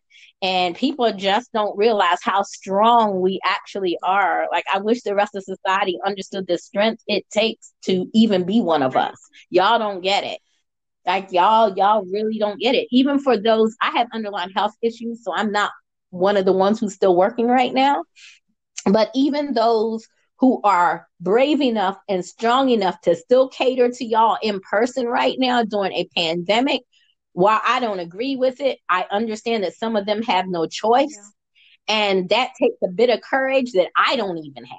So I commend them. Actually, I don't agree with it, but I do commend them because that is an inner strength and sacrifice that was just like, wow. You know what I mean? Yeah, so I, I know of a provider that you know she has health issues and she has to work because if she doesn't work, mm-hmm. you know, who's gonna take care of her you know like and it's just it's so right. sad that it has to be like well we have to work or else like we're gonna die but then if if we work we can die. I know death is extreme but like that's that's the worst case scenario is what right. i'm saying you know? It's real. It's it's a real correlation. Like you're not lying. It's the truth. Yeah it's the truth because it all depends. Um, I used to work in medical. I don't know how many of you understand the term viral load, but the best way to describe is you remember when the HIV pandemic first started years ago, or even you can still compare it now because now you become undetectable yeah. based on your meds. Well, what that what that correlates to is the amount of viral load that you have in your body, in your bloodstream, in your cells. So the a lot of the emergency care nurses and doctors that have fallen sick from COVID and then died is because of the amount of viral load they've taken in from being exposed to patient after patient after patient, even with PPE. For those of you don't know what it is, personal protective gear. All right. So the same thing applies here. If you're a worker who is forced to work, and there are asymptomatic people who might be coming to see you. You might not know. I've seen people say they're going to take their temperatures. The problem is not everyone gets a fever. I've seen people say to wear masks. That in itself is a good idea, but the mask means nothing if other protocols aren't being taken care of yeah. too. The whole point is the more people you expose yourself to, even I'm terrified every time I go to the grocery store because I'm the one who always does the grocery shopping, which is once a week. So in my household, in my family, even though I'm the one who should be home because no one else can do the grocery shopping, I'm putting myself in harm's way, coming into contact with a certain amount of virus that could be lingering in the air just in the aisle if someone sneezed and walked away prior to me getting in yeah, the house. Yeah, and these people in the supermarkets are not like keeping their distance. Oh no, it's the worst. It is. I did see that four of the bigger chains now are going to start enforcing no mask, no service. So I mm-hmm. guess that's a good thing. But but but anyway, yeah, so sex workers who are still seeing people right now are exposing themselves to an amount of viral load as depending on how many people they have to see per day to still survive and pay bills that you all might be taken for granted and it shouldn't be taken for granted. So if you're going to go see someone, guys who are listening, or if you're another sex worker who has income that she can help someone with, either donate or tip, depending on where you fall at. Do something though to show them that you're there for them and that you understand what they're going through. I wish I had the funds to give to someone because I Me would. Too. I actually have been one of the people who other people have donated to in the last month or so because again, those who know me know me and they know I have five kids and two grandkids. And they know that I'm trying to do all I can for my community. Like they know I'm not just randomly asking for help unless I need it. I'm not ever going to take money or help I don't need. Like that's that's not me. But currently until the unemployment payment actually shows up, I'm in need just like everybody else is. So but I am not in a healthy position enough body wise to take the risk. And because I, I think that would be different for me if I didn't have the kids and the grandkids. But because I'm really the backbone for my family, me having anything happen to me would destroy everyone, not just me. So for me, I had to consider that because you better believe when my assistant and web design work started going away, I considered it. I considered real world meetings till I looked at my family in their faces and thought about what their lives would be like if I took that chance. And I had to decide not to. But there are people who just don't get to make that decision. It's a risky one for me, but I had to make it. I had to begin reaching out to my utility companies then and my landlord. And luckily, I've been able to pay rent up until now, and I'm hoping I can in June too. But I literally had to say, this is where I'm at. I can't work because of this. What can we do? You know what I mean? But that's a it's a very tough position to find yourself in. Um, it's easier, I think, when you don't have the family to worry about. You can just worry about. It definitely yourself. is easier because um, if I was like in a position where I was still like in contact with my family, I, de- I definitely wouldn't be considering working again. But I mm-hmm. live alone and really just me and my cat and I don't see anyone. right. Um so that's okay. the only reason why I'm like gonna start seeing clients again because mm-hmm. you know if yeah. I without I'm seeing clients I'm, I'm not gonna be able to survive personally. Right. I'm looking at starting the end of June if I'm lucky. Mm-hmm. Um uh, we'll see. I'm I'm I'm trying, and even then, I think for me, it's going to be a mental struggle to really feel okay about it. But um, end of June is when um, I already published my rules for how those in person meetings will go, like a month ago, to get the guys kind of used to thinking about if they even want to bother with it because I am going to have certain protocols in place that are may be a little weird, but they're going to have to happen for me to let people into my space again. And that's just unfortunate, but it is what it is. Yeah. like I just can't do it any other way. And I feel like, you know, if we can meet somewhere in the middle, me and the guys, I'll I'll consider it. But guys, you definitely should be tipping and and, and I don't mean just and look, I hate to sound like I don't know what's the word gold digging oh, or whatever. but you know, but when someone is materialistic, when someone is risking literally their life, tip them more than just $25, please.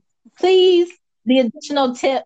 The, and I know things are tough for you guys too, but gosh, make her additional tip at least 50 to 100, enough for her to get groceries or medical supplies she may need.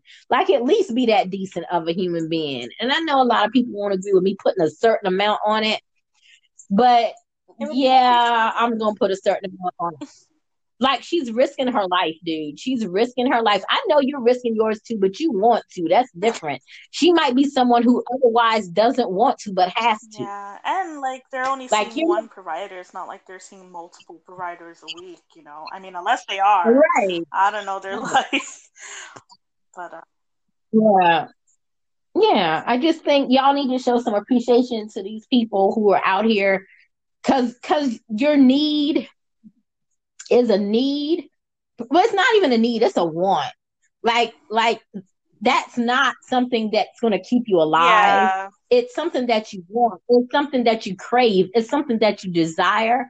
But in the in the end all be all of being in the middle of a pandemic, it's not something you need.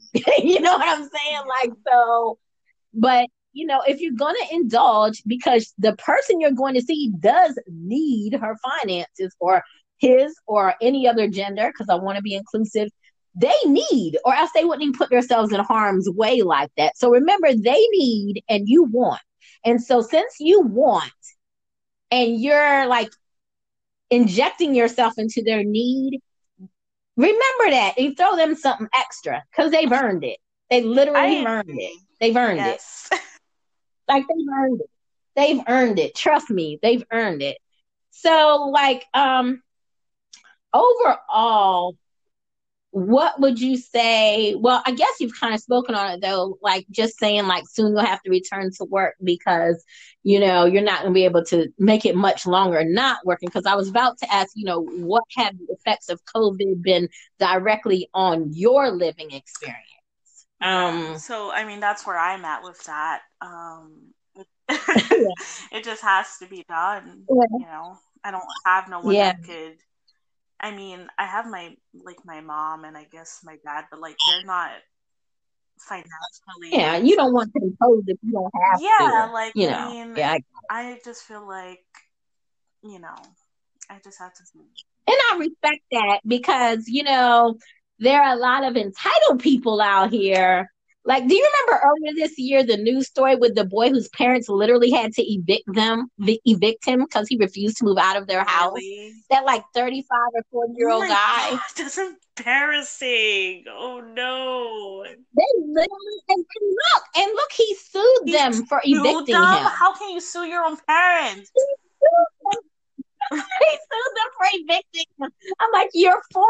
How long do you want them to let you live wow. there? That's embarrassing. That's really embarrassing.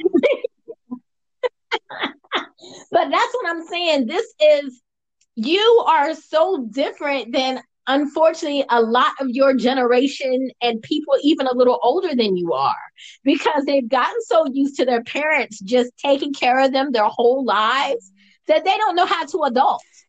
They have no idea how to adult. Yeah.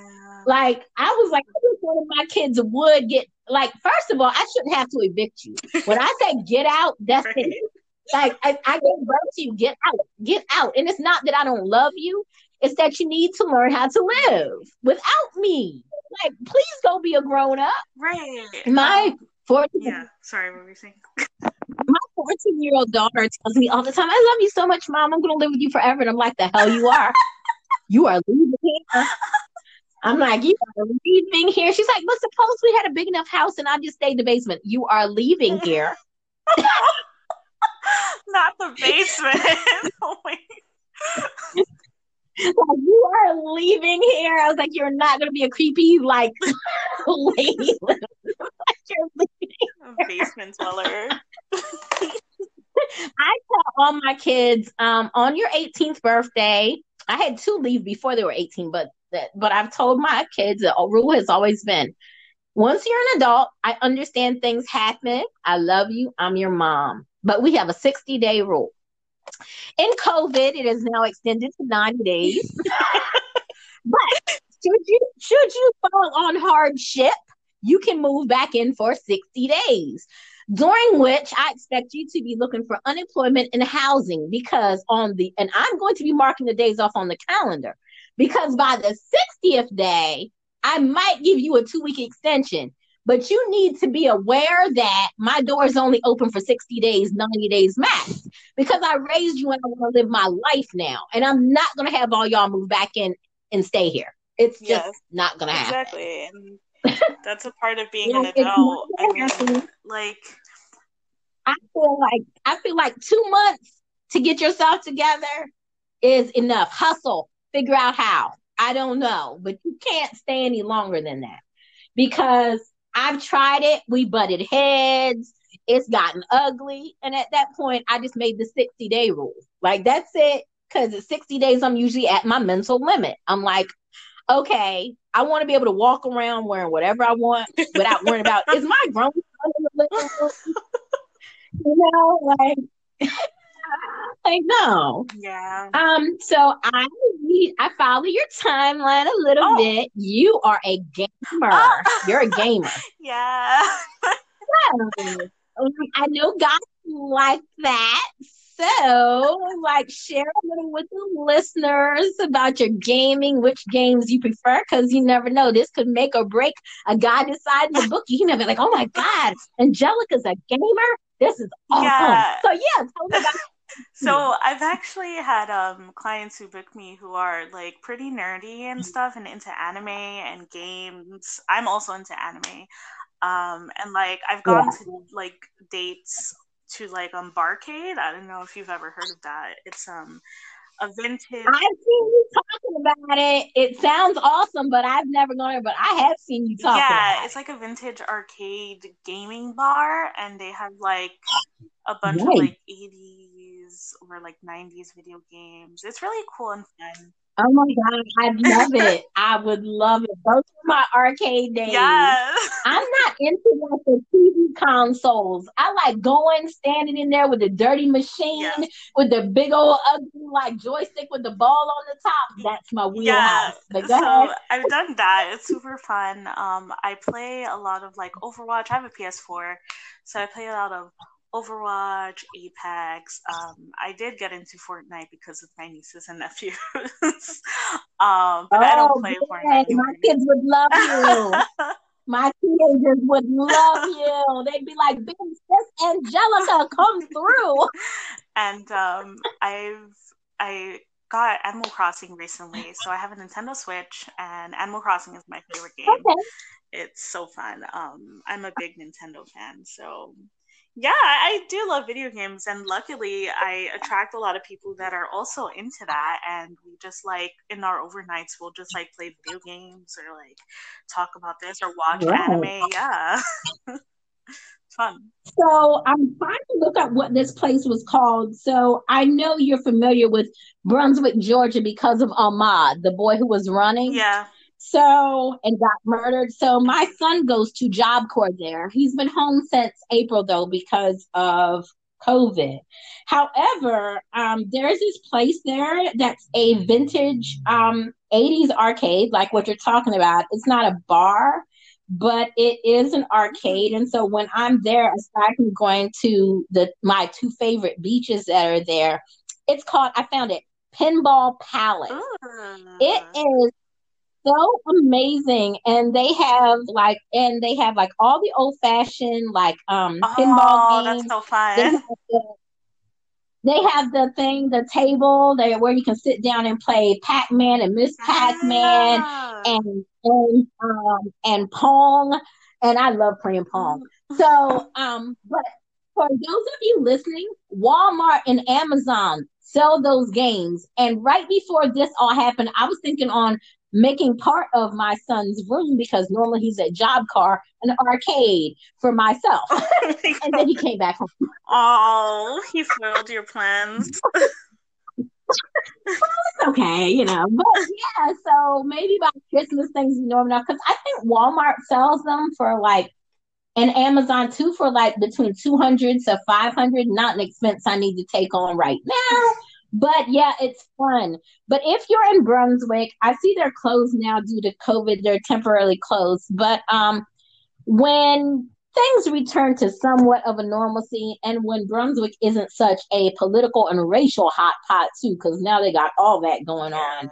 If you're ever in St. Simon's Island or St. Jekyll, I I mean, I'm sorry, or Jekyll Island, or even in Savannah, which is an hour away, check out Pinball Palace. It is fun. It's like the best decision I ever made. One weekend we were just looking for something new and fun to do as a family, and we went, and it was amazing because my kids had never seen the older video games Really? like that. Wow. So, so it was so interesting for me and his aunt because she lives in Brunswick, and we took them, and it was just like me and her were in heaven, you know, because that's our teenage years. But they were just like, "What the hell?" But they really enjoyed it. Like it, it's it's it's it's really neat. It's like an older one story house that they turned into an arcade, and so it's like you go room to room just playing Really? Oh give my god. I want to go. I I have to go after, you know, hopefully. yeah, it's fun, but it's in Brunswick, Georgia. It's called Pinball Palace, and it is so much fun. And the beaches there are, are amazing too. But you know, that's what I'm looking forward to the most. And we're going to get to a question about what you're looking for the mo- look forward to the most in a second. But oh no, that is the next question. In fact, what is the first thing you want to do when the world gets back to some type of normalcy? So this may sound so, I don't know, like silly, but the first thing I want to do is go to a nice cafe and just get a latte, a caramel latte with oat milk. I just that's just what I want to do. I just want to sit in a nice cafe somewhere in like Center City or Rittenhouse and just like look at all the rich dads walk by. No, I'm kidding. and just drink my latte. Like that's really what I want to do. That's what I'm looking forward to do. Well, me, me, I'm running to a beach, but I'm running carefully. I'm running carefully. I told my kids when we go to Miami, I'm gonna buy a super soaker gun, and it's gonna be full of oh. this. It's gonna be full of this hospital strength viricide that I spray around the house since COVID started. And if anybody gets too close to us, I'm spraying the shit out of them. That's funny. My kids are like, that's assault. I'm like, they gotta learn to stay back. Six feet is six feet. I'm not gonna risk my health to enjoy the beach. So I'm just gonna let them know. I'm gonna give the verbal warning, like back up. And if they still keep coming close, they're gonna get sprayed. It is what it is. Oh my goodness. That's funny. So funny story. When I was growing up, my grandparents raised me. They owned like 30 rental properties, right? So sometimes my mom would be at the house. They raised me, but sometimes she would be there and she would help my grandfather collect rent from his tenants. Or a guy would just come over to date me once I became a teenager. I promise you, she would have done so well. She's my mother's deceased. But if she was still alive right now, she would be like, I told you so. My mom used to literally stop everyone at the front door and spin them around and spray them with Lysol. Oh and this was in the 80s. it's smart. She was the most embarrassing. She was the most embarrassing germ freak I've ever seen in my life.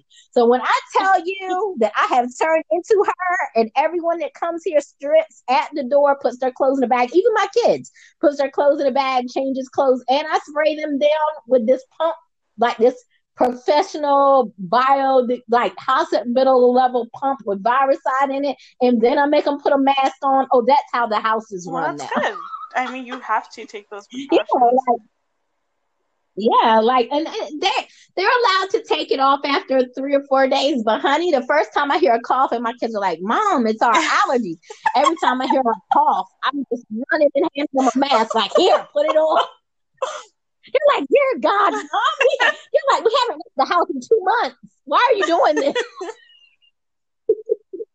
You're like, you don't even let us go to the store. We've been in complete lockdown.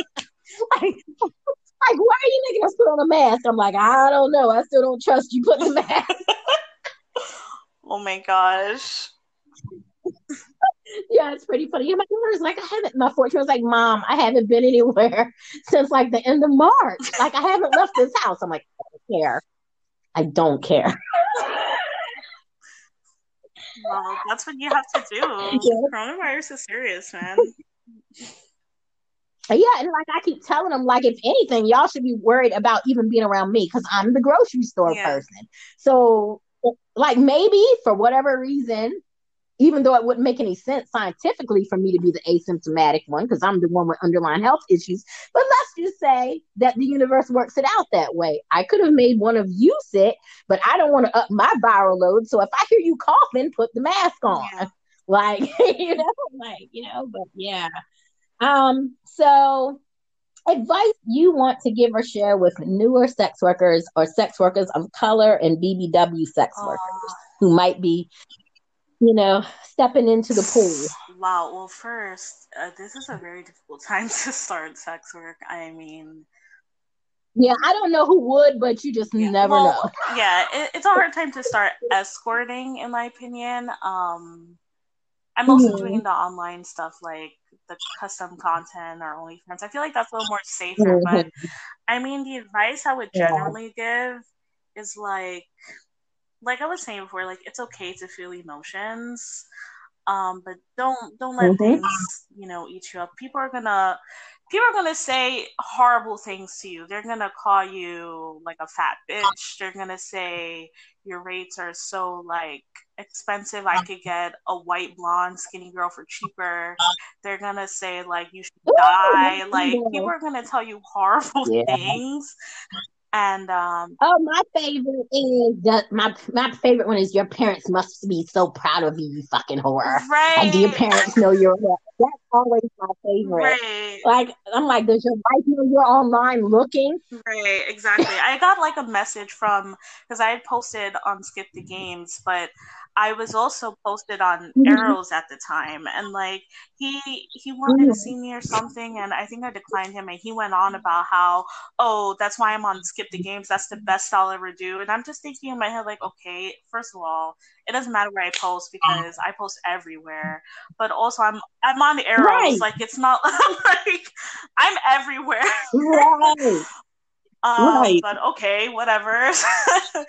So it's just like just let these comments roll off your back. Don't try to compare yourself. I know that's what everyone says, but it's really like we get stuck in that mentality of comparing ourselves. There's a difference from looking at someone and being inspired and being like, wow, I want to step up my mm-hmm. game so I could do that because that's perfectly normal, mm-hmm. but it becomes unhealthy when we're just like turning that into anger or hating on them or like becoming right. down on ourselves and questioning our worth.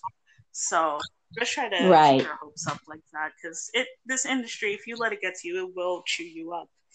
And yeah, have a good support system too if you can.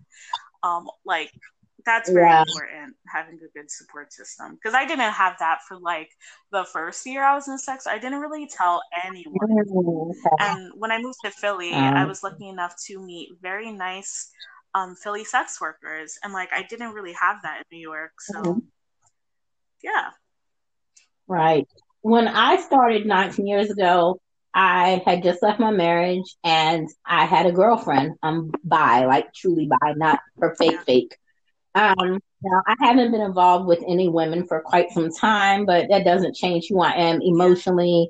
And I believe it's just in the cells, like because I've been like this since I, I was in kindergarten when I just like had a feeling and a twinge all over my body, like just looking at certain images of women. So I knew this at a very young age. This isn't something that I woke up one day and said, Hey, I want to be part of the girl on girl fad because it's hot. No, I've been that way my yeah. whole life.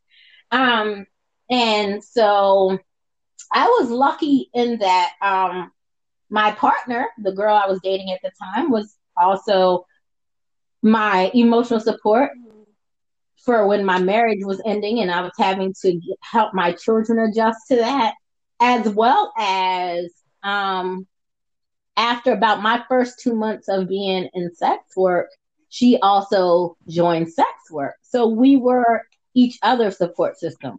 Now, as beautiful as that sounds, it did not end well. Um, it's weird. Girl, girl breakups and male, male breakups are worse than heterosexual breakups she is probably the only breakup I've ever had, other than my 27 year old's dad, where we weren't able to remain very close, amicable friends after. Um, sorry.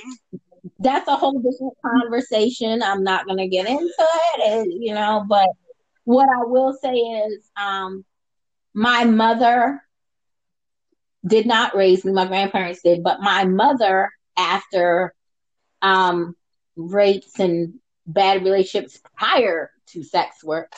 Um, my mother, I found out in second or third grade because she had dated some of my friends' dads, and everybody's mom used to whisper, I guess. Um, my mom had been a cocktail waitress in Ocean City, Maryland, and a go go singer, but she had also made money extra outside of that. For those of the those of you who are not caught up, my mom was a sex worker too, just without the internet. Um, she was, she was never a streetwalker, but she was a more high end, you know, Russian rich guys. Like I put it this way: when I was eight, my mom used to always give me jewelry, and I mean real jewelry. I don't mean kid jewelry. I mean jewelry that she no longer wanted. My mom was engaged to seven different men oh at one God. time. That's how many of them were. Oh my God. Damn, okay. And, and, and it's so funny because people say, you know, that whole argument of nature over nurture. My mother did not raise me, and we didn't even get along great. But I will tell you, genetically, I got her gift of gab and her gift of game when it comes to men. I will tell y'all that. That's funny. And her look. I'll tell you that, honey. And her look. so thank you, Eunice, for those tidbits. But um, but yeah, so my mother took me because she was a minister by this time. My mother took me being involved with a woman 10 times worse than she took me being a sex worker. Wow. That's... That was the greater insult to her. Yeah. so that just goes yeah, she that was the that was the that was the war she chose to wage. Um, it, it, and it was so funny because I don't know if you remember Yahoo yeah. Messenger used to exist. And so in my messenger, I would have like whenever I did photo updates, I'm one of the first girls. I tell everyone I am, and I don't care who don't like me saying it, you can choke on it. I am, at least for the Northeast region of the United States, the upscale BBW prototype. I was the first one with a website, the first one with pro pics, and the first one who really did the damn thing. You can feel any way you want about me saying it, but anyone who remembers Washington D.C. and Baltimore 2001 will back what I'm saying. So um, I would put my website updates in my Yahoo Messenger, and my dad would stumble across it because my parents were on my Yahoo Messenger. And my dad would be like, awesome pics, darling. And I'd be like, Dad, you're really not supposed to be on there. That's awkward. right. And so my mom would come to Baltimore because my mom died of lung cancer. But in the years leading up to that, a lot of her doctor's appointments would be in Baltimore where I was living. And she would come visit and see her grandkids, and she would be in one room and I'd be another. But sometimes she would walk to my room and just look at what I was doing. And she would be like, Oh, that's your website? She was like, I wish we'd have had it that way when I was doing it. Like my parents were so cool. Like it was just so creepy though. Like, yeah, so um I was fortunate as far as support went. Um there were awkward moments like my ex-husband finally found out um, what I was doing. And but again, it, what always was my comeback was you all may not like it, but now that you know what I do, you all and even your girlfriends, my ex girlfriends used to ask me to borrow money. Damn. Wild, right? That is, yeah. Wild. And so whenever they bring that up, well, you did such and such, and it might have emotionally damaged our kids. I'm like, first of all, our child is grown. And at the time, you know, many years before that, because he was clean by then, but it's always fun with my ex husband because he wants to forget that I was already four months into a relationship and in love and living with him by the time I found out that he had a drug issue. He hid it very well. So we went through years before he got clean of uh, hell, for lack of a better expression. So I love when he wants to bring up my sex work because I'm like, yeah, but you were a crackhead who used to sell me and my kids shit. You remember that? Yeah. okay. So let's quiet. not judge what I did after. Right. Let's don't you ever judge what I did. Don't you do it. So yeah, house, but um, throw, throw, they'll throw stones. I don't know. I don't know. Yeah, you like, know what I'm talking about. yeah, like don't yeah, similar to you know when he who is without sin cast the first stone. Like, don't talk about what I did. Don't you dare do that because I can talk about what you did, and I promise the kids will respect what I did more because at least it was to take care of them. You get high didn't take care of nobody but you.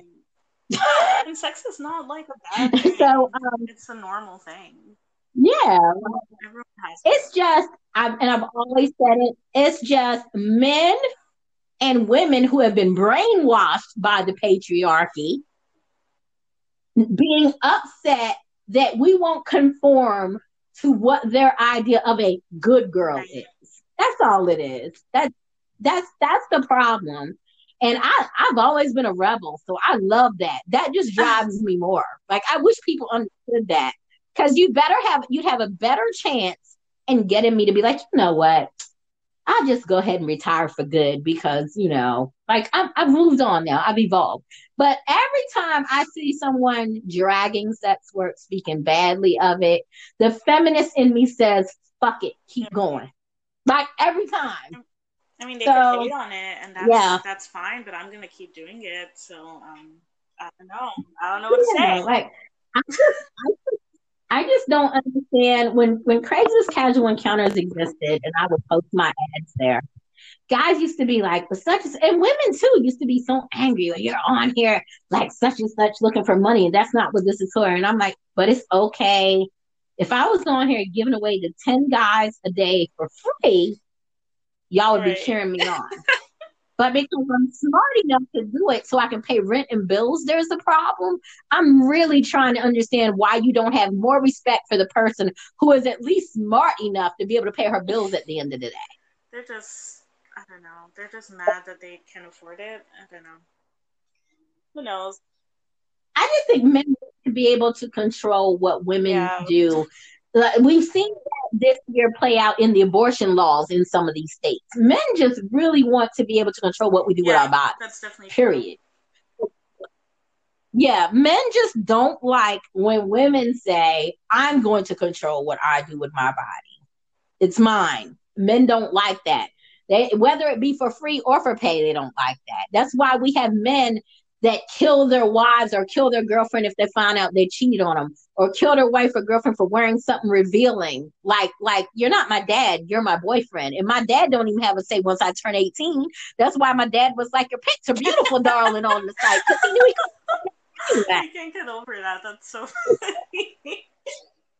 I, I was in shock the first time. Like I wish there had been a video camera on me the first time because I just had to stop typing when I saw the message pop up on the screen, and I had to put my face together. I was like, "What the hell just happened? like, what is happening?" Yeah, but but he's cool. My dad is still like just he's always been one of my biggest cheerleaders.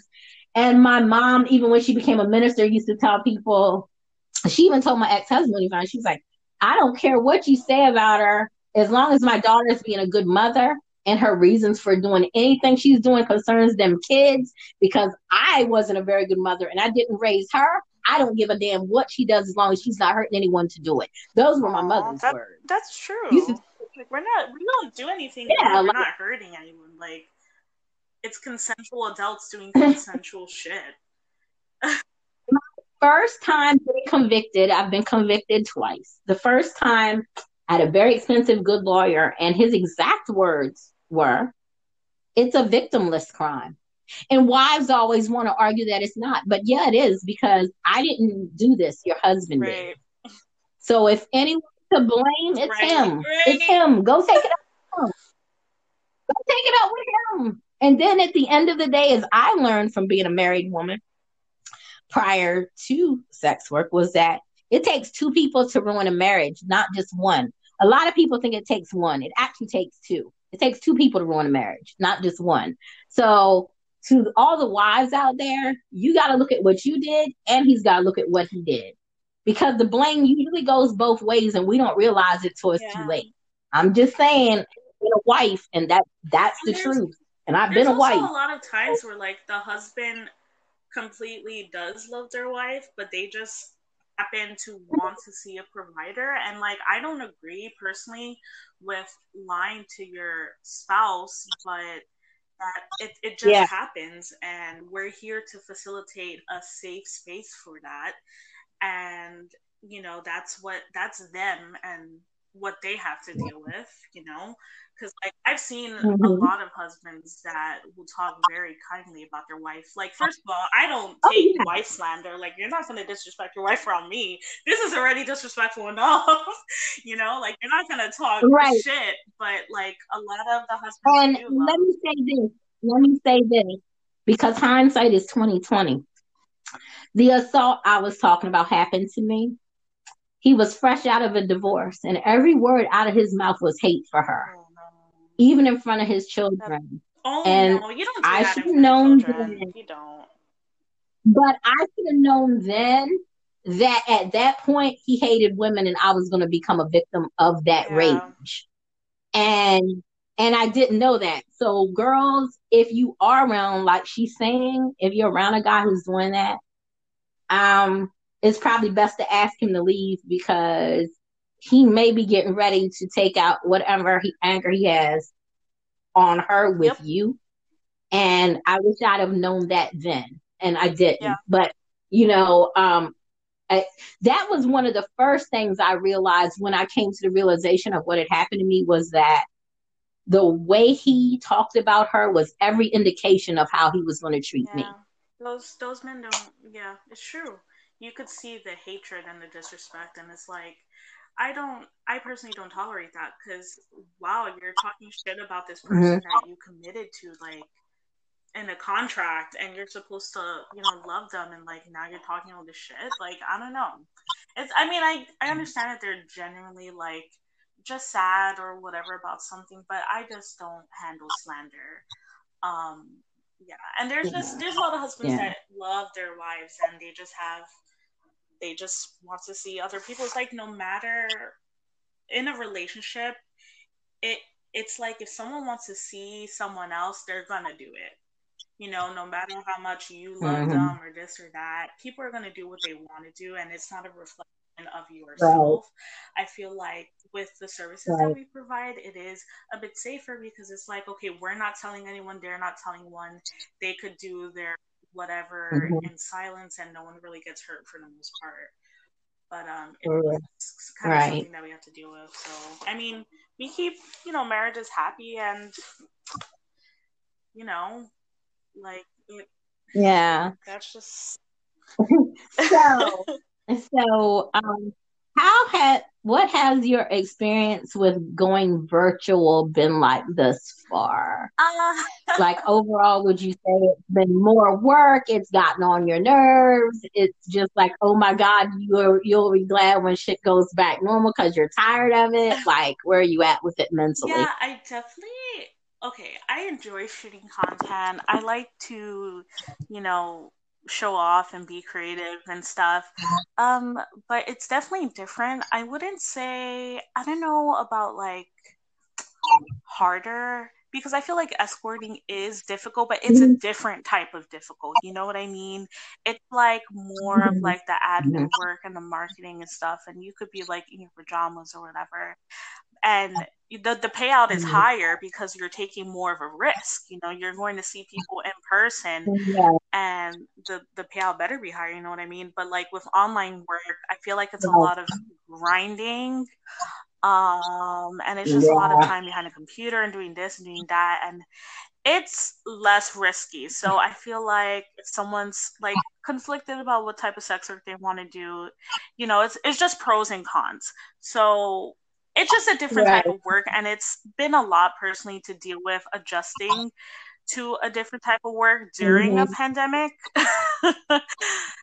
you know it's already mm-hmm. difficult on its own but like during a pandemic it's like you get the stress of that so it's just like yeah that's how i feel about that yeah for me um first and and i had this talk with my boyfriend for those of you who follow he is the co-web designer for Taken by Storm.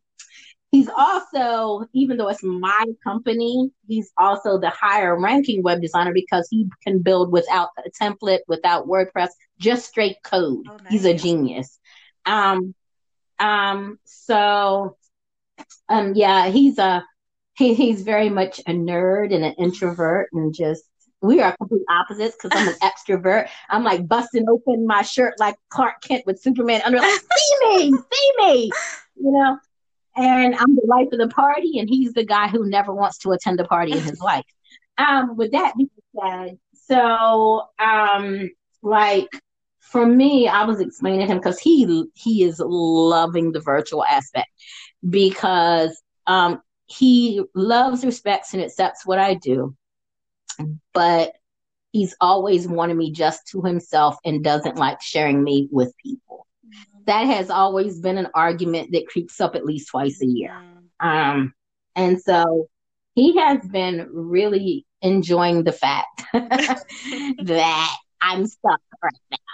Uh, the universe is working out for him right now and that I can't drag him to part to anything he don't want to go to. Like this is great for him. This is his dream right now.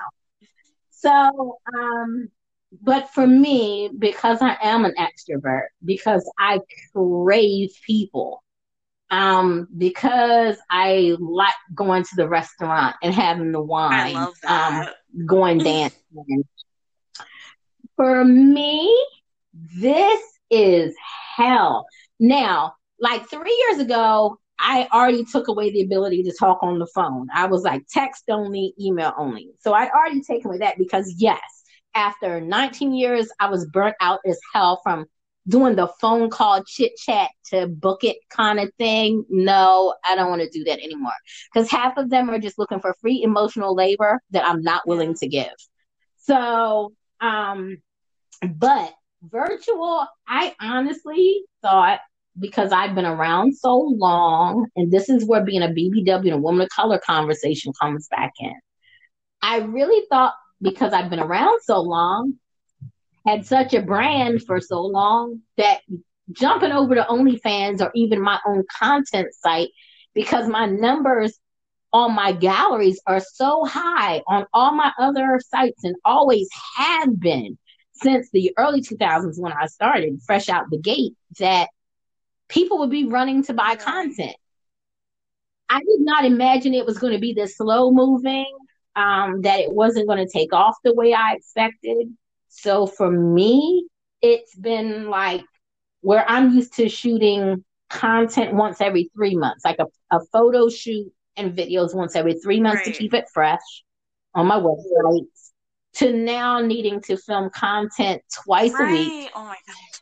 Doing all the like uploading to I don't know how many sites, including my own. Um, and for a while, and I still belong to some Telegram gain groups for OnlyFans, but I just found my brain felt like it was going to explode. For the last two weeks, I have not participated. I'm still in them, but I needed to step back because my phone was getting hit so hard with so many alerts. And some of the girls are just because this they've been in OnlyFans forever and like they really know it. It's like a well-oiled machine for them. And they are so like gung-ho and overbearing and almost rude when you're not reposting the gains group thing. Mm-hmm. And I feel like I'm ne- I never want to dim someone else's shine, but when I'm trying to get my own OnlyFans off the ground and trying to gain followers and subscribers and all that stuff, me spamming my feed to promote you, even though you're promoting me too, but you've already got two years in on this. I don't. Realistically, for me, it sounded good at first. till I really took the time to look at my OnlyFans feed and was like, it's all them. It's not me anymore. And so I had to pull back from that. It's not like Twitter where you retweet a few people, whatever. No, it really becomes your whole feed on OnlyFans. It's all your promo for other people. When you join these Telegram groups, because they require that you pin it for 24 hours. And then they require that you set a timer on it. So they're making sure that that stays above even your own stuff. I and I was like, I don't see how this is gonna work. Like I'm like, I just don't see rationally how this is gonna work for me. So I had to step back. But yeah, um, I, I would say what I absolutely hate about it is the amount of content creation it requires from me. Because if I didn't have other stuff to do, um, even though I don't have any new web clients or assistant clients right now, I still have those who are doing edits and changing things, trying to get their own business back. So every day on top of that, on top of kids who are homeschooling and all of that, it's like just a lot to try to, and then just maintain the podcast, doing my interviews for this. I do like 20 things a day. And that one of those things is like, it just is so tedious and time consuming that I'm just like, oh, I, I just, I'm, I'm just like, wow, because I'm going to start Clips4Sale. Like I've been on there for a while, but I never uploaded any content. So yesterday I started gathering all my content together so I could upload it. And like I'm supposed to do that today. It's not happening today. It might happen tomorrow, but it's not happening today. Um, it's just a lot. So, like I said, those of us who were who were doing real live meets we took for granted how much work and didn't understand the amount of work cam girls and OnlyFans content creators do because this is way harder, in my opinion, than the real life meeting is. Yeah, and I feel um because sorry. Yeah, I feel like um people who choose to do online work, it's because the idea, like not everyone, obviously, because there's a lot of people that do both, but mm-hmm the idea of meeting someone is like a boundary that they don't want to cross and i feel like there's very few mm-hmm. who are willing to cross that boundary into real life meeting and escorting so um i feel like while mm-hmm. the content creation is a lot of like more physical type of work and stuff. I feel like with escorting, it's you become mm-hmm. very vulnerable. You know, like being in a room you don't know. So yeah, that's why I was saying it's like different. It's I mean it's still a lot of work. Like it just it's not something I'm used yeah. to. You know. I guess for me, um, I'm about to sound like the Amber Rose of flooding right now. I guess, I guess I am not sure what happened. Me either but the time I had gotten to be about 19, because I was so sheltered, like literally my grandmother even had a babysitter for me when I was 17 and pregnant. That's how ridiculous it was. Um, I'm like, I'm, uh, you noticed I already did what you were trying to keep me from doing, right? Because you see the belly. But anyway, um, so I really think in some ways that I probably slept with more people between the ages of 19 and 23 when I met what would become my husband than I did in in sex work. I'm gonna be honest because people have, people have not believed this about me when I say it, especially men who are trying to prove a point. But um, because I offer prostate massage, domination, and because a lot of men just want to meet me because they find my personality interesting, I've probably only slept with about 30% of my clients, maybe 40% over the whole nine years I've been doing it. And I know that sounds like a crazy number to people who are listening, like, well, aren't you up? Yeah, but I'm telling you, guys come see me for different reasons than I think they see most people for. And I'm not the one making it that way. That's them making it that way. So yeah. with that being said, um, for me, I was already promiscuous as hell. And sometimes it would be the guy that I met at the club or whatever. So for me, it was more of a decision of, well, if I'm going to be this way, I might as well make money off of it. So for me, so for me, the in-person part of it never bothered me because I never had a sense of fear anyway, even in the beginning before that. So for me, it was different. Um, so I just think it depends on who you were prior to coming in, if that makes mm. sense.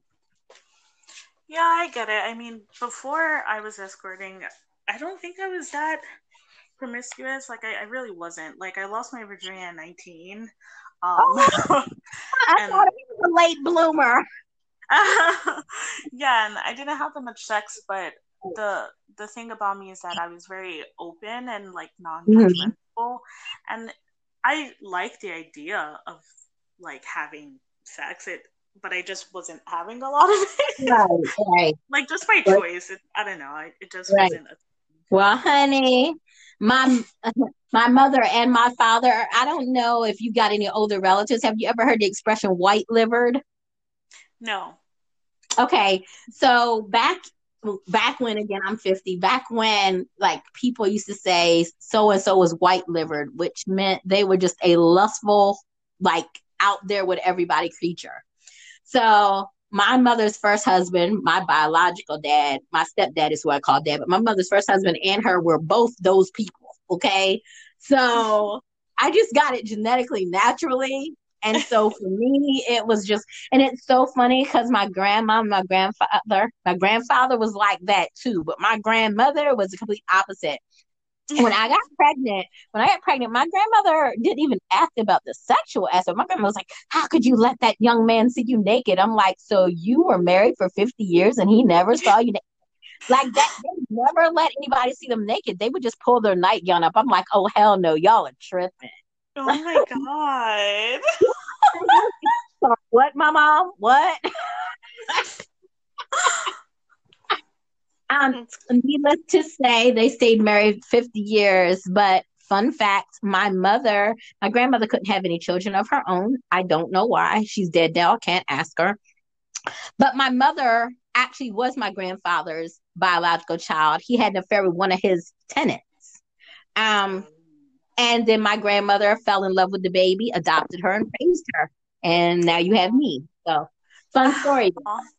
Um, my grandmother was a better woman than I'd have ever been because I'd have murdered him. Like I can't imagine that. It's like adding insult to injury. I'm infertile, and you go out and get other women pregnant.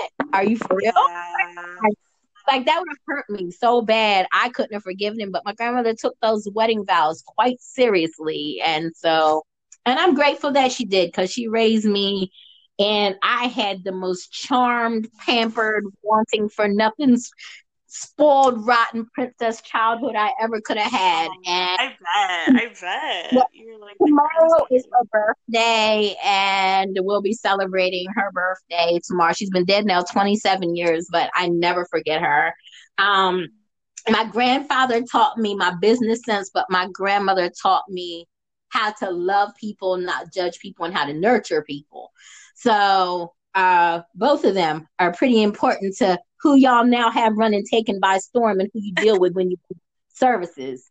Um, so lastly, the fun part, promote, promote, promote yourself. Please shout out your website and your social media. Ah, yeah. So um my website is amorangelica.com. Um, it's just my escorting website. You can see my photos, my rates, and my contact form.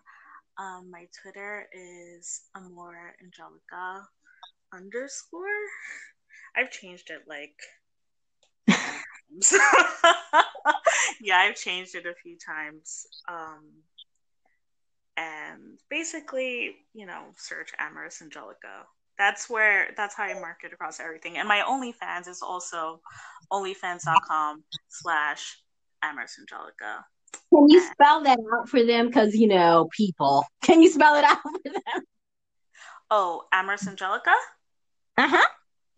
A M O R O U S A N G E L I C A. Thank you.